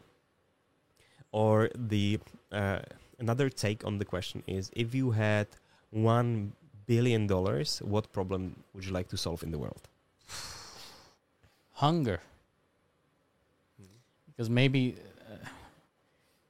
uh, we're shifting topics, but this is what I like, and I'm sure you like it too. I it really upsets me in a bad way how much money people like Elon Musk have and how much they could do for the world. You know, because why does somebody need so much money? Like, what do you think? I always think that there should be a limit. Like, people couldn't have more than, let's say, fifty million dollars, mm-hmm. and then everything else that they made had to had to go to I don't know mm-hmm. helping. But then again, I also think about the repercussions, right? That we were eight billion people now, getting Mhm. close to Mm-hmm. eight billion people. Mm-hmm. And if everybody was being taken care of, then we would just double or triple. So, Like rabbits. what is your take on that, on the super rich and just how? Yeah, this is uh, this is um, hmm, this is a very interesting topic, but but I think there is one thing that really requires explanation, and there is something that is uh, cash rich, or sorry, asset rich and cash poor, and I think this is the case for you, Elon Musk, one hundred percent, right? So, uh, yes, you read all these articles that these people are, you know, worth five hundred billion dollars. Uh, but it doesn't mean that they have it in the account. They mean that they have, have it tied up in the Tesla stock. They have it tied up in SpaceX. And this is what Elon was f- until 2017, 2018. He didn't have any cash. Everything was tied. So in order or hair? To, in order to get the cash, he would have to sell the company or, or, or sell the stock, right? So, um, and I think for these people, uh, they picked a different problem to solve uh, important problem the mm, energy uh, in, in case of Elon the energy problem and the space colonization problem which is equally for them it can be even more important because for some reason they understand that this is something that then later could solve this problem. So but yes uh, anyone who sits on a pile of cash and is not utilizing it properly mm, is not that's that that's bullshit. It kind it kind of gets me to another thing that really annoys me, which is the the thing about uh, watching your carbon dioxide fo- footprint and and being a responsible citizen. Mm-hmm. And then I read about celebrities taking a 17 minute f- flight in their private jet and using as as much CO2 as me in a year. Mm-hmm. And why is it my responsibility to take care of the world when these people ruin it in And you have to tur- uh, even even worse. Like uh, e- even worse, we are you know in Europe. This is the situation is completely. Uh, we are well taken care of, right? In in most of the countries, we have food, we have shelter, we have entertainment. Uh, but look at countries like like uh, India, uh, China, Pakistan. Guatemala? Guatemala. Yeah, yeah. These these these are the countries who are just getting into this state where they can enjoy a little bit of extra. Uh, on average, uh, this is of course you know for certain mm, groups this is different, but uh, on average they their welfare is getting better, and right now, if you compare their footprint to the footprint of the American or, or ours, we want them to cut back on the economic growth, uh, right? Which for them means not getting to the you know same amount of welfare as we have so quickly. Why would they do it? So this is this is a. I usually don't go into the discussions like this because I don't have the knowledge um, and and I don't have the. I think the right arguments, but yeah, something is not right. I can I can I can tell you that. Yeah. And also, I, I am not an expert on these topics, but I know that things upset me, right? Mm. uh, and but I am the kind of person that wants to hear both sides hmm of the argument, and sometimes it can get a little complicated, for sure. Yeah, m- myself, I'm a minimalist guy, so so I. It, it I'm not, as you can see. but it, it's changing. I mean, I like if you look at my studio here, a lot of these things are just things that I couldn't afford when I was a kid, hmm and now that I have disposable income, it's Mhm. like, do you have something like that that you always wanted and you only recently were able to get it? Hmm. You know, I had uh, and this. This kind of goes back to to to parenting a little bit, and I think one of the really, really good lessons uh, that I will definitely replicate in my, you know, in, in me being a parent, is that I could have anything that I wanted, provided that I pay for half of it. So I, you know, was always trying to find a way how to get half the money so I can get the thing that I want. So my parents always gave, me half, and if I really wanted it, I was able to somehow collect the money. So uh, there wasn't really something that I uh, lacked. But um, again, I wasn't too, uh, how to say, uh, ma- materialistic. I, used to psychologically manipulate my mother. so when there was a new game that I wanted, hmm I would uh, just cut all the pictures and put them all over the the house of the game that I wanted.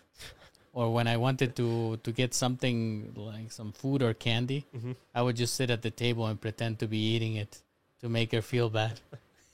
so, uh, and then your mother gave up, and She would give up and, and get So, it. so ga- games were a big part of your childhood as well. they were like I, I was a big gamer. And h- how much time did you spend in the US and then in Guatemala? Guatemala maybe eight months. Eight when months? after I was 21. All right. So so uh, you didn't uh, grow up there. No. No, and this is one of those things that I don't know if you know the comedian. Uh, he's Canadian, but his background is from India. Russell Peters, Oh yeah, I know him. and he always tells that bit about being Indian in Canada, Mhm. but then going to Canada and realizing that he's not Mhm. really Indian. Oh yeah. And I mean, I grew up in the U.S. Like I couldn't just identify myself as American. mm-hmm. Like I just, I just felt that I didn't fit in. Mm-hmm. But then when I went to Guatemala, I was definitely not Guatemalan. Okay. Even the way that I speak Spanish, Mm-hmm. you could not point to where I'm from. It's not Guatemalan. It's not Central American. It's I, I don't know what the hell accent I have in Spanish, but So so that that's why you decided to to go hey, S- Slovakia. no, no. I, I I mean Slovakia wasn't the the first place. I originally I thought that with a U.S. education I would be able to be the king of Latin America. That's Mhm. how stupid I was when I was a mm. a young person. I thought that with the U.S. education, I'm going to get hired by the best companies, and and I went to Mexico first. Mm-hmm. But actually, I had a lot of hardships in Mexico because they're not very accepting of. And which city in Mexico? I was living in Oaxaca. Mm-hmm. I don't know where that is. Uh, it's in the southern part. It's near Guatemala. Mhm. It's that whole Maya Riviera. okay. Okay. So Quintana Roo and all that area okay. for So, so, the, so it's, it's Yucatan. around there. Right. yeah. Okay. mhm. So I was living uh, in Mexico, and they're just not very accepting of other Latin Latin Mhm. American people, Mhm. which to me is surprising because so many uh, Mexicans migrating outside of Mexico, but when you are there, they're like Mhm. they're really okay with Argentinians and, and white Latin Americans, but really there was a lot of discrimination there. So I left Mexico, Mhm. and then I traveled in Guatemala and Costa Rica, working for a language school there. Mhm. Mhm. But unfortunately, it is not the safest for native people, right? Mhm. Especially with my family that they knew my parents were living in the U.S. Mhm. So I, there was even a possibility that my cousins, some Mhm. of them involved in gangs, Mhm. could kidnap me just to ask oh, for money. Guatemala is there's this famous famous and this is actually when we uh, so so I was in Guatemala for two days. Uh, we went to, to to Mexico, Belize, and then we spent I think two to three weeks in Belize, and then we decided to go to Tikal. Right? Uh, it's not Ticul. Ticul is Mexico. Tikal. Yeah, Tik- uh, Tikal. Ti- We went to Tikal, and um there is there was a city at the border. Um, and immediately when we went to Guatemala, there was these uh, graffitis of uh, it's something 23 Yeah, Mara, which is a gang. Mhm, I, I mhm. don't know. and it was it was everywhere right and yeah so so you could felt uh, that is very much in the culture and in, in in area basically Well, the thing, this is a problem that comes from immigration mm-hmm. because actually a lot of people migrated to the U.S. Mm-hmm. and teens, you know, became involved in the gangs in L.A. and all these places, and then they got deported, Mm-hmm. and they brought all of that okay to Central America. mm-hmm. So that's this is where that comes from. You know, they they, they brought these lessons uh, from from the U.S. mm-hmm. as they do with many things. and you know just speaking about uh, so that was you know i was of, of course i was worried but i was also mm, captivated by the beauty of, of, of central america it's a, such a beautiful place but then when we went to belize and you see that everybody is ca- carrying a fucking machete machete machete Machete. machete yeah. and there is incidents right? So so there was a czech couple. We were living at um and uh, it was like a ho- hostel hotel run. We didn't know but by, by a czech couple and they had a babysitter that was guatemalan. And one day she called in sick and she said hey i cannot come to work because my father got chopped up by a machete guy over some argument in uh, and, and, and you That's could insane. and yeah they, they carry it for the coconuts but then i think when they get angry well so so this is extreme of course uh, but uh, i was you know witnessing it as as we were there so so definitely definitely some, something to to keep an eye and yeah if they tell you hey this is a place where you don't go as a tourist you listen and you don't go there as a tourist And this is something that we were discussing before the podcast, right? That um, places like Latin America, they can be dangerous, but for tourism, you are almost 99% guaranteed to be safe because they depend on tourism, right? Mhm. And the last thing they need is tourism mm-hmm. declining. Mm-hmm. So, for example, in, in Guatemala, what they do is if somebody does something to a tourist, that person is taken care of. what does it mean We, we, I don't want to get uh, in trouble with YouTube, but read between the lines. But they they deal with that. That's how they deal with those things because tourism, tourists are sacred. mm-hmm. The only ones that get in trouble are the ones that specifically go to where Mm-hmm. you know they want them to get out of here. Gringo is the word they use for Mm-hmm. for a white tourist. Mm-hmm. If people still do it, well, Mm-hmm. it can be a problem. So, so ba- back to you uh, manipulating your mother. Yeah, horrible, right? By, by, by, by, by stuff, but it's uh, yeah, it's it's actually this is this is. Uh, was it something that uh, you know was was natural to you or interesting to you? Did, did you Google it at that time? How to Uh, do it? How to manipulate? No, Just, just. I, I've just naturally been good at Okay. persuasion. All right, all right. No, this is this is uh, also a very, I would say, dangerous subject to learn. And there's definitely, you know, there's some. Uh, I think there's a whole, um, mm, not really related to many manipulating people, like to get what you want, uh, but just thi- thinking how certain phrases or ways that you uh, present something can influence the behavior, right? And there's a whole field that's co- called uh, behavioral economics. Mhm. And I really recommend uh, anyone who is interested in this uh, go to TEDx and, and look for Dan Ariely. Dan Ariely. Let me write it down. He he's uh, he's a scientist that specializes in in behavioral economics, and he comes with these crazy. Mm, I would say uh, unreasonable things people do, and I'll just uh, there's a couple of examples, but I think this is this is really cool because this is also related to health. Is um, in France they were trying to figure out how they can get people to donate their organs when they die in a car crash. They don't normally there. Uh, that was in the past, right? So, so uh, there was, uh, I think, around 10, 12 percent of people actually sign sign up for the organ donation program, right? Whereas in Belgium and Netherlands, uh, the number was 90 percent, nine zero. So ninefold difference, and they were figuring out it cannot be culture because they are not so. F- what is the difference, right? And the only difference was in the fact the information was presented, right? So in France, you had to opt in to do to the organ donation program. So there was a questionnaire when you, when you were uh, uh, filling up your driver driver's license information. I was like, hey, I want to donate organs. Yes, and you needed to do the check. Whereas in the other countries where the uh, rate was much higher, they had opt out. If I and there was like um, it was pre-checked.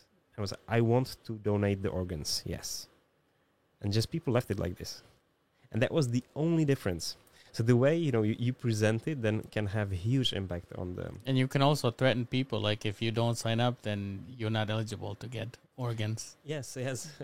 but this, they tried this actually. They, they tried it, but it didn't work. Mhm, The I simplest imagine, way, yeah. just the o- opting in versus opting out. It's the same uh, if you if you uh, leave like, hey, I want the newsletter, so you opt in. This has crappy conversion rate, but if you leave it at opt out, this goes to 50, 60 percent. People just you know leave it there because it's But this is part of a bigger topic because uh, I was also reading that the best CEOs Mhm. need to be, um, what is the word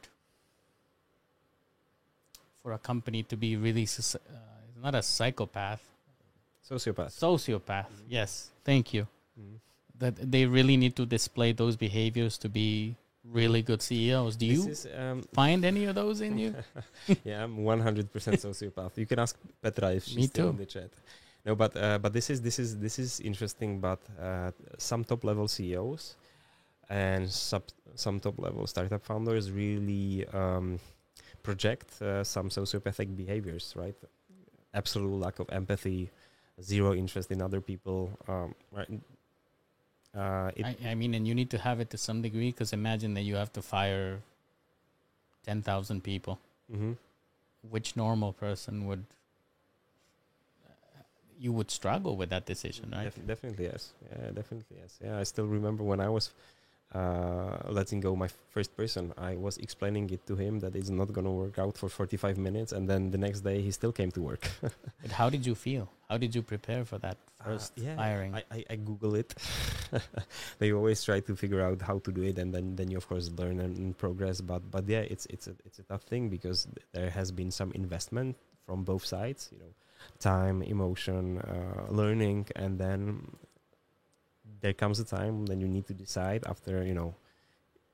Uh, for me, it was usually longer longer than than shorter. That hey, this is probably not gonna work out, so we need to.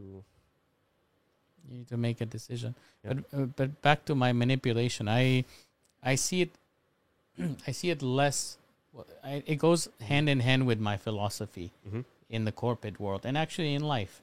I and I will share with you on LinkedIn. I just sent you a request, but I will share you the article that I wrote about not being afraid of the word no Mm-hmm.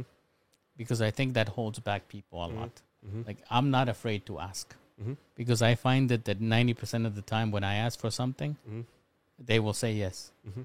Like especially in the corporate world if you if you're able to to say why put together just a, an intelligent reason as to why you need something, Mm-hmm. most of the time you're going to get it. But there's a lot of people that are really afraid and I'm Mhm. like if you don't ask is automatically a no. Yeah, yeah, mm, mm, exactly. And uh, there is, um, and I think it also comes from Dan Ariely. It's uh, when you are when you are asking something and you give reason why you need it, uh, then it multiplies the result even more.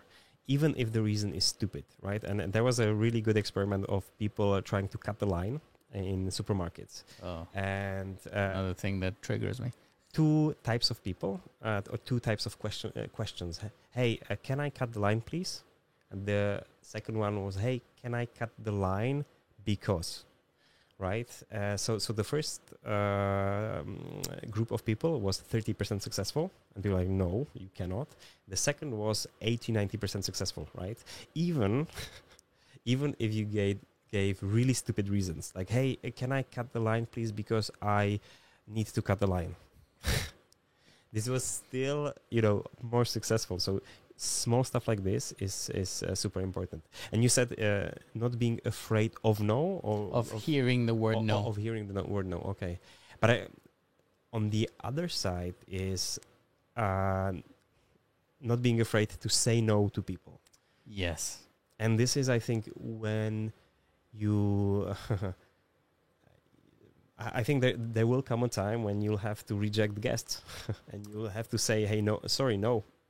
I, Nope. I I wonder if that will really happen. But I think I have a closer example. For- For example, I have a really close relationship with my team. hmm My I, I have two guys that I manage, my support team, and I have a like outside of work, like they game and I watch their streams, and and, and they're younger people. They're around twenty three, right, twenty four, and sometimes because of that relationship, that friendly relationship, when it comes time to, for example, approve holidays, hmm when it's not prudent, it's hard. Oh yeah, and you ha- but you have to distinguish. This is something that the, you learn very quickly. That yes, there is certain relationship that you can have with the people, but there's a you know f- for for for me and for us, the the business, the success of the project comes always first, always. And yes, we you have to think about the team as a team, not as a family, because you know family is.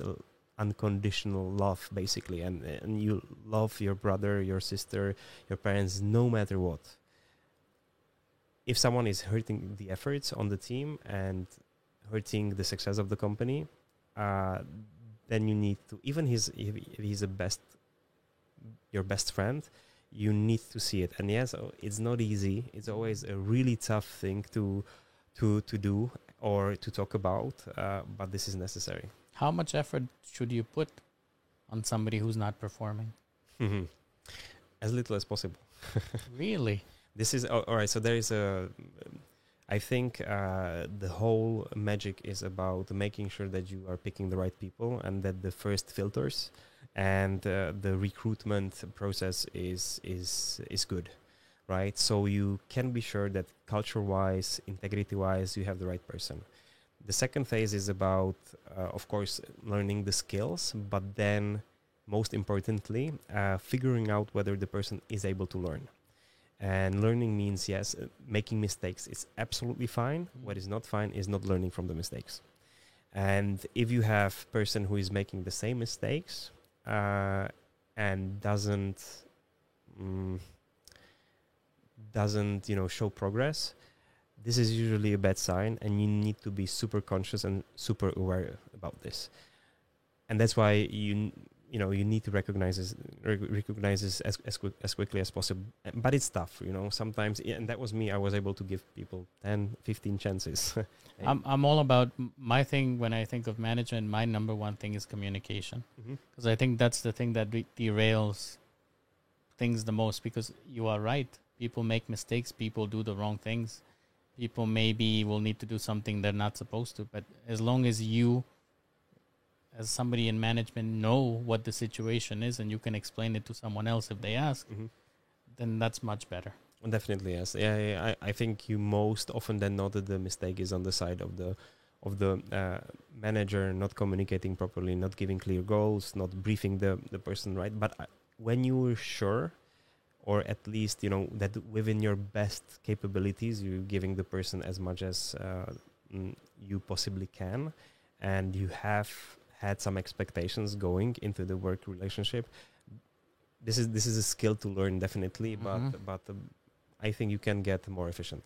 And I also, it's a skill that I had to learn, for example, that the first thing when something goes wrong is I ask, what did I do wrong? hmm To question, Oh, definitely. was it the way that I deliver the instructions? Was it the execution that you hmm uh, discuss? And then I, I look Yeah, de- what de- they de- did. de- definitely, definitely. Uh, so this is this is I think a very a very good point because usually the mistake is not on the other side, and the, the co- we are all wired differently. The way the brains work, the way we process information is different to you, to me, because of the way we were brought up, uh, the way we. mm, in a way, we are, you know, wired in terms of extroversion, introversion. The way we think, do we think as we speak? Do we think as we write?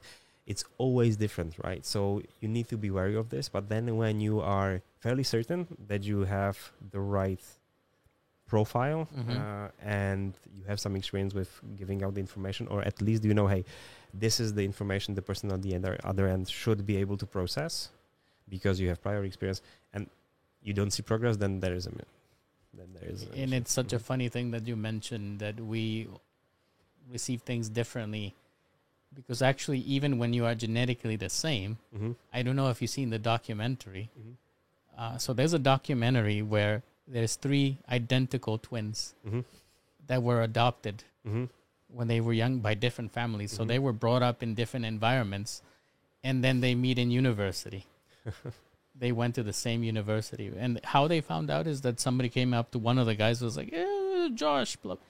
i was like i'm not josh and then they met the other one the third one and that that was actually it, was what's considered an unethical experiment because the it was planned to Mhm. split them and see what the environment does to the Mhm. development of a person Mhm. Mhm. and one of them ended up really bad and I- will send you the name, but it's a really interesting Alright. documentary. Yeah, th- these these are always uh, really cool uh, experiments, right?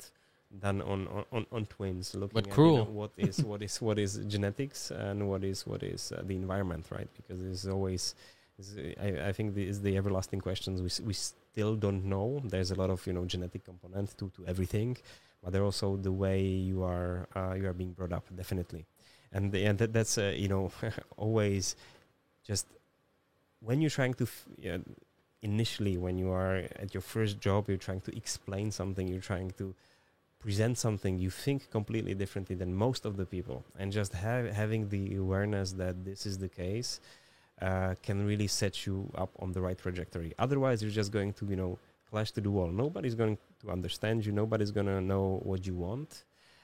And you're just going to be frustrated. But it's again up to you to actually make something with it. So yeah Somebody asked in the chat, oh, uh, look at what Duke looks at. You see it there? Uh, he has- the best uh, kill death ratio in hiring and firing people. I don't know uh, what the best means. Please de- de- de- define the best. no, I. Uh, hmm. It's. Uh, I I think uh, I, I am. Uh, uh, i- hmm. Are you a good judge of character? uh, Do you think? No. You're not. I I always judge people immediately. hmm Like I know from the minute I meet somebody if I like him and I Okay. don't like him. Okay. And I'm a terrible person because then I make no effort. Okay. I am. I have been, you know, uh, mistaken so many times, uh, both positively and negatively, that I really try to be. Um, uh, uh, I to. I try to remain really unbiased. It's And it- hard. and it really, yeah, definitely. And there's stuff like, uh, I, um, hmm, there's, I think, the the halo effect, uh, when there is a certain thing that you don't like about the person, and then it affects uh, your whole opinion about the uh, about them. Because hey, I really hate this watch, for example. That you know, just giving an example. So everything you have here must, you know, You have to hate it.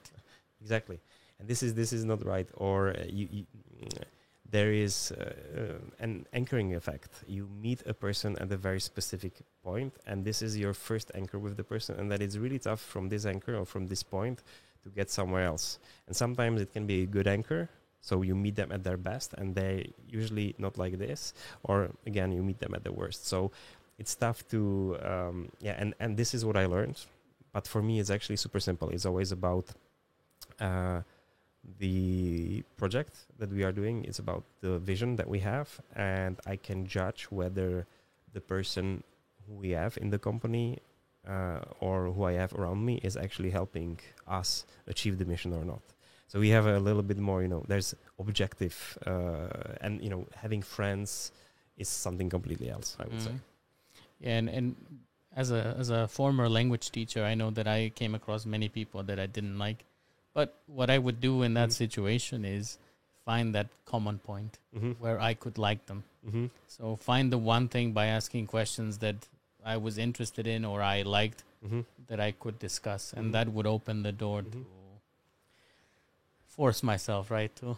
or ignore them maybe Oh, when you like teaching, you have to. yeah, yeah oh, that, oh, that's true. That's true. But by the way, th- th- there there was also a really cool thing that stuck with me, and I think this has been uh, talked over many times. Uh, is that you know how you uh, your character and how you how you you know do stuff is usually the result of the five people that you most frequently meet up with and interact with.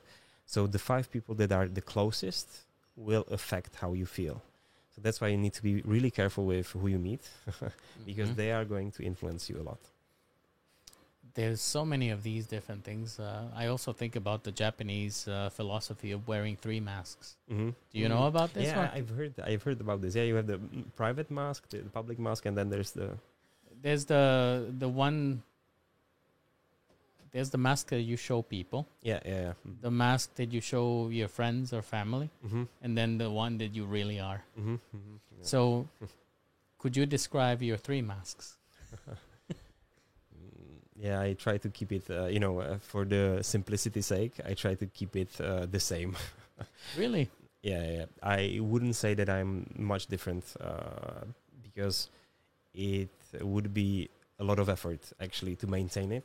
And this is, you know, when you say something and then you say something else to your friends or your family, uh, it can backfire. Uh, so I learned, I think, throughout the throughout the the years that it's actually super nice not to lie, and it's super nice to just be yourself.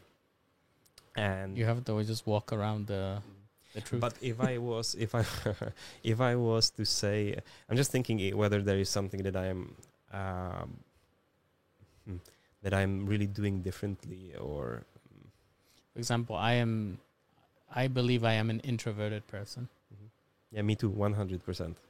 but my job requires me to be extroverted, Okay, and that also leads me to be extremely exhausted. uh, there's, I need sometimes a break from people. Mm-hmm.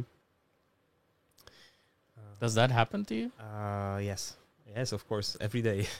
no, this is this is a. I I think uh, there is really cool uh, uh, personality tests, right? And and I really like. Uh, because it all gives you the four letters. I think it's called Meyer Briggs personality test. So I, I think if people Google it, Yeah, I took it. Uh, I'm one of the strange ones, one of the rare ones. and and, and you can then actually look at uh, your personality score, and you can look at how well you'll do, for example, in business and in family um, and stuff like this. And I like this, and there's many others. Uh, but I'm also introverted at that scale, and I was always checking, hey, what is introverted? What is extroverted? And I think the best definition is what gives you energy, right? Is it being with and around people, or is it being alone or with the closest uh, people, right? And, and I think for me, it's yeah, I would just close myself, uh, lock, lock lock the door, and I would just read. I, I be love my- being quiet. hmm Yeah, me too. Just sitting and not talking to anybody is Yeah, exactly. That's the.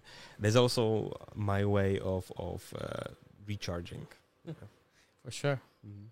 I have uh, some topics that I wanted to cover Mhm. with you. Um, as I mentioned to you, you started, I think, with a with a very good intention of changing like health and, and trying to deal with an issue, which was the abuse of Mhm. prescriptions, right? Um, Google started in a similar way, and one of their their motto Don't- was "Don't be evil." Yes. So how do you avoid going in that direction as you get bigger and bigger and bigger and bigger? Mhm. 'Cause I'm sure it's in your mind. Of course, uh, every uh, I think about this every day, and it's a very right now. And we uh, talked about this a lot with with Petra and with uh, Peter. Is mm, right now the company is getting bigger, uh, which means you are hiring more people, which means you need to train people, and you need, to be super picky about who you let on board because these people will not only be you know the first employees, but they will also be the cultural co-founders. They will mm, what you teach them they should then teach to people that will that they will be working with and if you don't have uh, the basics right so if you don't focus on integrity if you don't focus on ownership if you don't focus on being transparent radically transparent uh, it can get out of hand very quickly so i think and this is something that i I was laughing at when I was at school. Like, no, values, mission, culture, bunch of bullshit. You don't need it at all. But then when you are building your company and you figure out that, hey, you are working with people, you're trying to f- hire and fire pe- people, you figure out that usually there is uh, a problem or there is a misfit on the values that you have as a company. So that's why you know I don't think there is like a universal remedy for this, but I think getting the culture within the company right and just being making sure that you have 100% cultural fit will help you uh, going forward. I completely agree with you because I've worked, uh, for example, retailer and Starbucks, for example, has a really strong culture. Mm-hmm. Which, when I work in big corporations, this is where they fail the most sometimes because I, I find that, that quite often it is just something that's there. Mm-hmm. Like these are our principles, these are our values. Mm-hmm. And every year when you have to do your performance review, you mentioned how you were fitting those values. Mm-hmm. But they don't spend as much time as, for example, I go back to Starbucks and, and really the culture, knowing the principles, behaving to those principles Mm-hmm. is what keeps those people more engaged Mm-hmm. than somebody that's working at a big corporation. So I fully agree that it's it's something you need to have. And some of the companies uh, tried to live the values, but they failed. Uh, one of them was, I think, Uber, uh, and and many others, which which showed that there is a very toxic environment, very competitive, which of course then translated into the company not performing too well because these behaviors were accepted. Um, lying was accepted, bribing was accepted. Uh, this translated into other pe- people picking up the same behav- behaviors in other countries, recruiting similar people, and this just gives rise to just really not good culture. And it's then tough to turn it around. What is the the most important value that you bring to the company or that you established early on that really has helped you be successful or grow? Yeah, this is uh, we talked about this with with Dushan. Is the Madmonq? Uh, it, it's the Madmonq magic basically. It's just going. Uh, I, I can then show you the, the the cultural values that we that we have and praise, but but Madmonq magic is one of them, and it's just you know going one step further, making sure that what you are creating is actually is the best that you can do, and even better with the help of other people, right? And not um, being lazy with with you know your work, but really trying to make the best work that you can possibly on the on the, and I this is something that me myself you know I, I'm now it's better but I was uh, perfectionist. I, Mm. s- I still am. I still am. I'm so not. this was this was something that I just couldn't stand right? Because I knew that if this is not you know done in this way if the copy is not to the point uh, if the ad is then it's not going to perform so well and I think when you are creating something new uh, and y- you can fail on the small things right? So if you don't send that one email to the customer that they are going to like they will not de- develop the relationship. They will not refer to a friend. They will not buy again. So it's about the little things. It's about really figuring out hey, how can we make this better? And i, I think this is this is uh, the value that i'm trying to, to put into the company and, and, and teach everyone because this is ultimately what i feel Madmonq is going to succeed at or fail at Who came up with the packaging? uh, initially uh, initially it was me and my wife And who was responsible for the controller that comes in? uh, yeah that was that was me and my God, I, I laughed for maybe 30 minutes because it's for your brother to to play with. oh Oh, you, you mean okay you not the logo, Oh, but I mean, okay, okay, yeah, yeah. So, so the, the packaging is ongoing process, and we, you know, actually, uh, so so we send Madmonq in a very specific box, which is which is cut out, and there is like you know there's a space to, mm, there's a watch. I got a watch and the controller. and there is a uh, yeah, and, there is a like a cutout, and the Madmonq usually comes in in very nicely. But when you cut out the space for the Madmonq or Champion, there is like a waste, and this is I think a very nice example of the Madmonq magic. Usually, most companies would, hey, it's it's waste, you throw it away. But you hey, if we are printing on the whole th- thing and we can put some message here or a joke or something, uh, then we should do it, right? And then you can keep it. If you have the package, have you opened it completely? Oh, I, I gave it away to a listener. All right, So because if you open it completely, there's uh, there is Easter eggs everywhere. yeah, I, I was checking them all, and Okay. uh, but I sent it away But to, if you if my you com- completely like you know disintegrated, look under the covers. Really? Yeah, there's there's Easter eggs everywhere. then it kind of reminds me of I don't know if you ever follow the company that does Cards Against Humanity. oh yeah. Uh-huh. They are. I I get a really similar vibe Mm-hmm. from you guys, Mhm. and they have this this box called the Big Black Box, Mm-hmm. and actually there's a hidden card. If you rip like Mhm. part of the box, and Mhm, and there's a, a a hidden card there, so. I this is what I'm thinking about that. And we have we have another card which I really, really like is so we had the uh, we had a uh, shaver, and then we had a card that if you where we write if you put put it into a freezer for 24 hours, it's going to reveal a secret map to a, and then we put in the brackets maybe. And Mhm. does it work? and I you'll have to. check. Um, but there's another one that we have like a, a credit card with a thing that it seems that you can scratch it off, but you but you can't. Oh, that's people are sending, "Hey, I tried. I probably scratched too too hard and stuff like." So we- we- we're having a lot of fun with that. Yeah. Did you?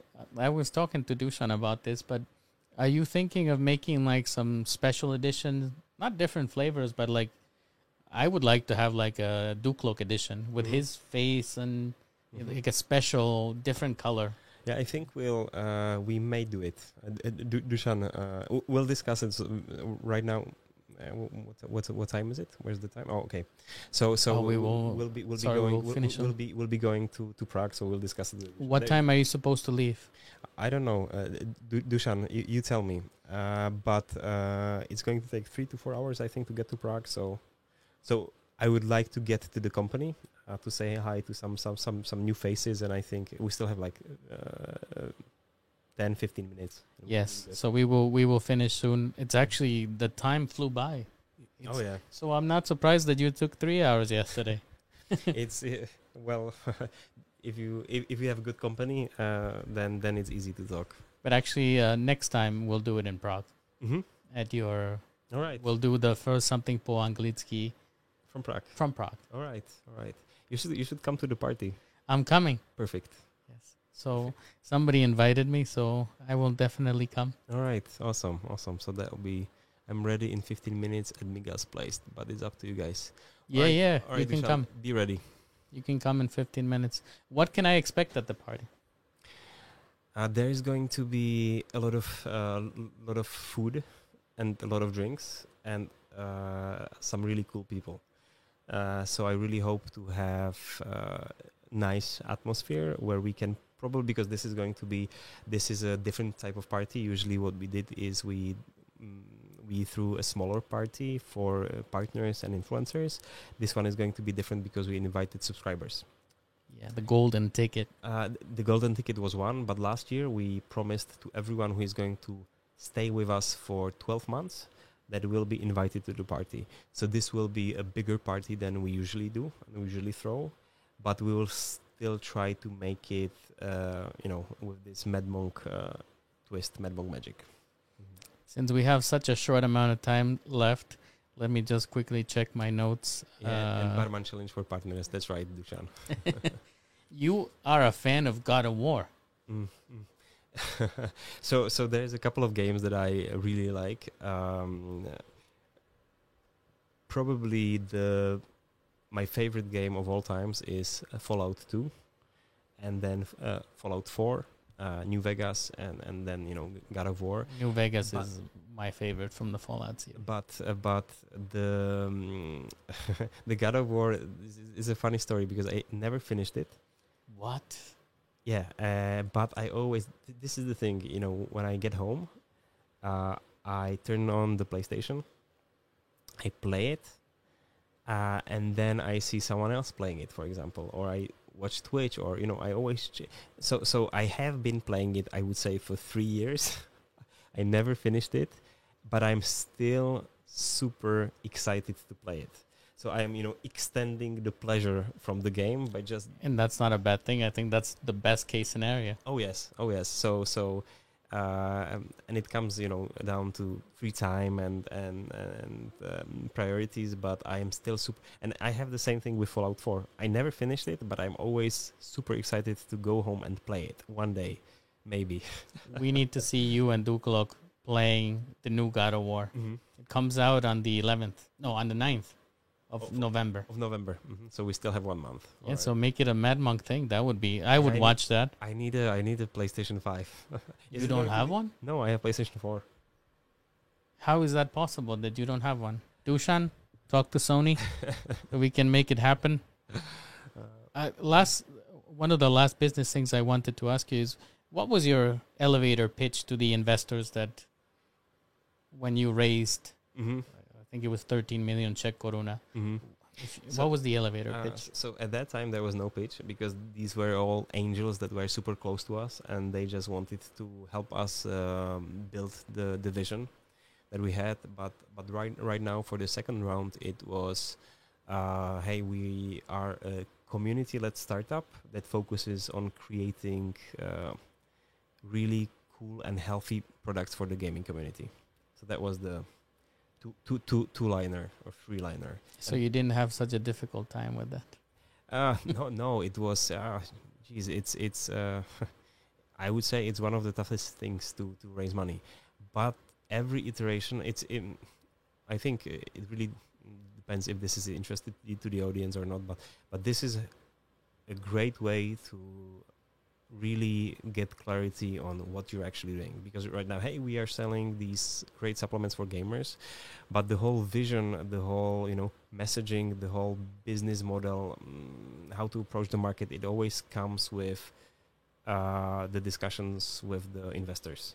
They help you uh, make sure that you are clear that you're not missing anything that they show you your blind spots you need to address them and then yeah you sharpen it as you go I heard from a little birdie that you make a mean carbonara. yeah, yeah, I uh, uh, yeah, I like Italian cuisine, so I spent one year there, so so I can make good good sp- spaghetti, definitely. And the last question I'm gonna ask you today before I release you, hmm it came from Instagram. Is who was your childhood celebrity crush? Um, uh, we actually discussed this uh, last week, and I had issues uh, finding out uh, because I I actually, but there there's a couple right. So uh, definitely uh, Jessica Alba, Megan Fox, but then also uh, Ryan Reynolds. And I would say even uh, Hugh Jackman and Dwayne Dwayne Johnson. So that would People have the that you can get the pass. You know that within a couple that you can have a pass with a woman with a Ah. man, and most people pick those names. Oh, really? Mm, And Johnny Depp is also on the Mhm. list. Uh, So, so who, who was yours? I don't know. Uh, the, the reason why I knew was because we really discussed it last week. So, I would need to think about it. I will tell you at the party all right. because I have I have no idea. No, it, it was really tough for me as well. I was like, hmm. And for everyone, it was super simple. But for me, well, yeah, it was, it was, it was these guys, and and that's I think that's that that's it. That's it. Uh, But Du- Dwayne Johnson, actually, That's The Rock. Yeah, The Rock, The Rock. Uh, I, I was, uh, I am. Uh, so, so in terms of the, for example, TV shows, uh, I am a big fan of Star Trek. The biggest fan of Star Trek. And if you, this is this is really cool. Uh, this was the premiere. The Rock premiered in Star Trek. That was his first role. Really, I I know him as Rocky Maivia in WWF. Yes. but his first role was in Star Trek, and it's super fun. So I really, uh, I think he's fighting uh, the half Borg Seven of Nine, and it's the best. It's the best. I need to check it out. I had was no idea. Completely surprised because I didn't know it, and then I'm watching Star Trek, and there's. Uh, Dwayne, you know, with, with, with hair, with his signature uh, brow look, just in Star Trek, like what the fuck. so yeah, we need to we need to watch it when when, when we close the stream because this was super nice. Very good. Um, I want to thank you so much coming all the way from Prague and being here. Thank you for ha- having me. It was really a a pleasure. I know we made it happen. I want to thank, uh, obviously, um, Petya and I Duklok as well for helping with the organization. Before we go, could you leave the audience with a message, please? Hmm. Um, final message. anything you want to do, anything you want to plug. And this is, oh, I need I need to prepare for this kind of, uh, for, for these kind of questions a little bit more. Hmm. Yeah, yeah. I would say uh, le- learn to say no to stuff. That would be my my message. There's people that follow the yes, say Mm. yes to everything. Well, I think there's a limit. I, I think initially and in the beginning of the career, you should learn to say yes to everything.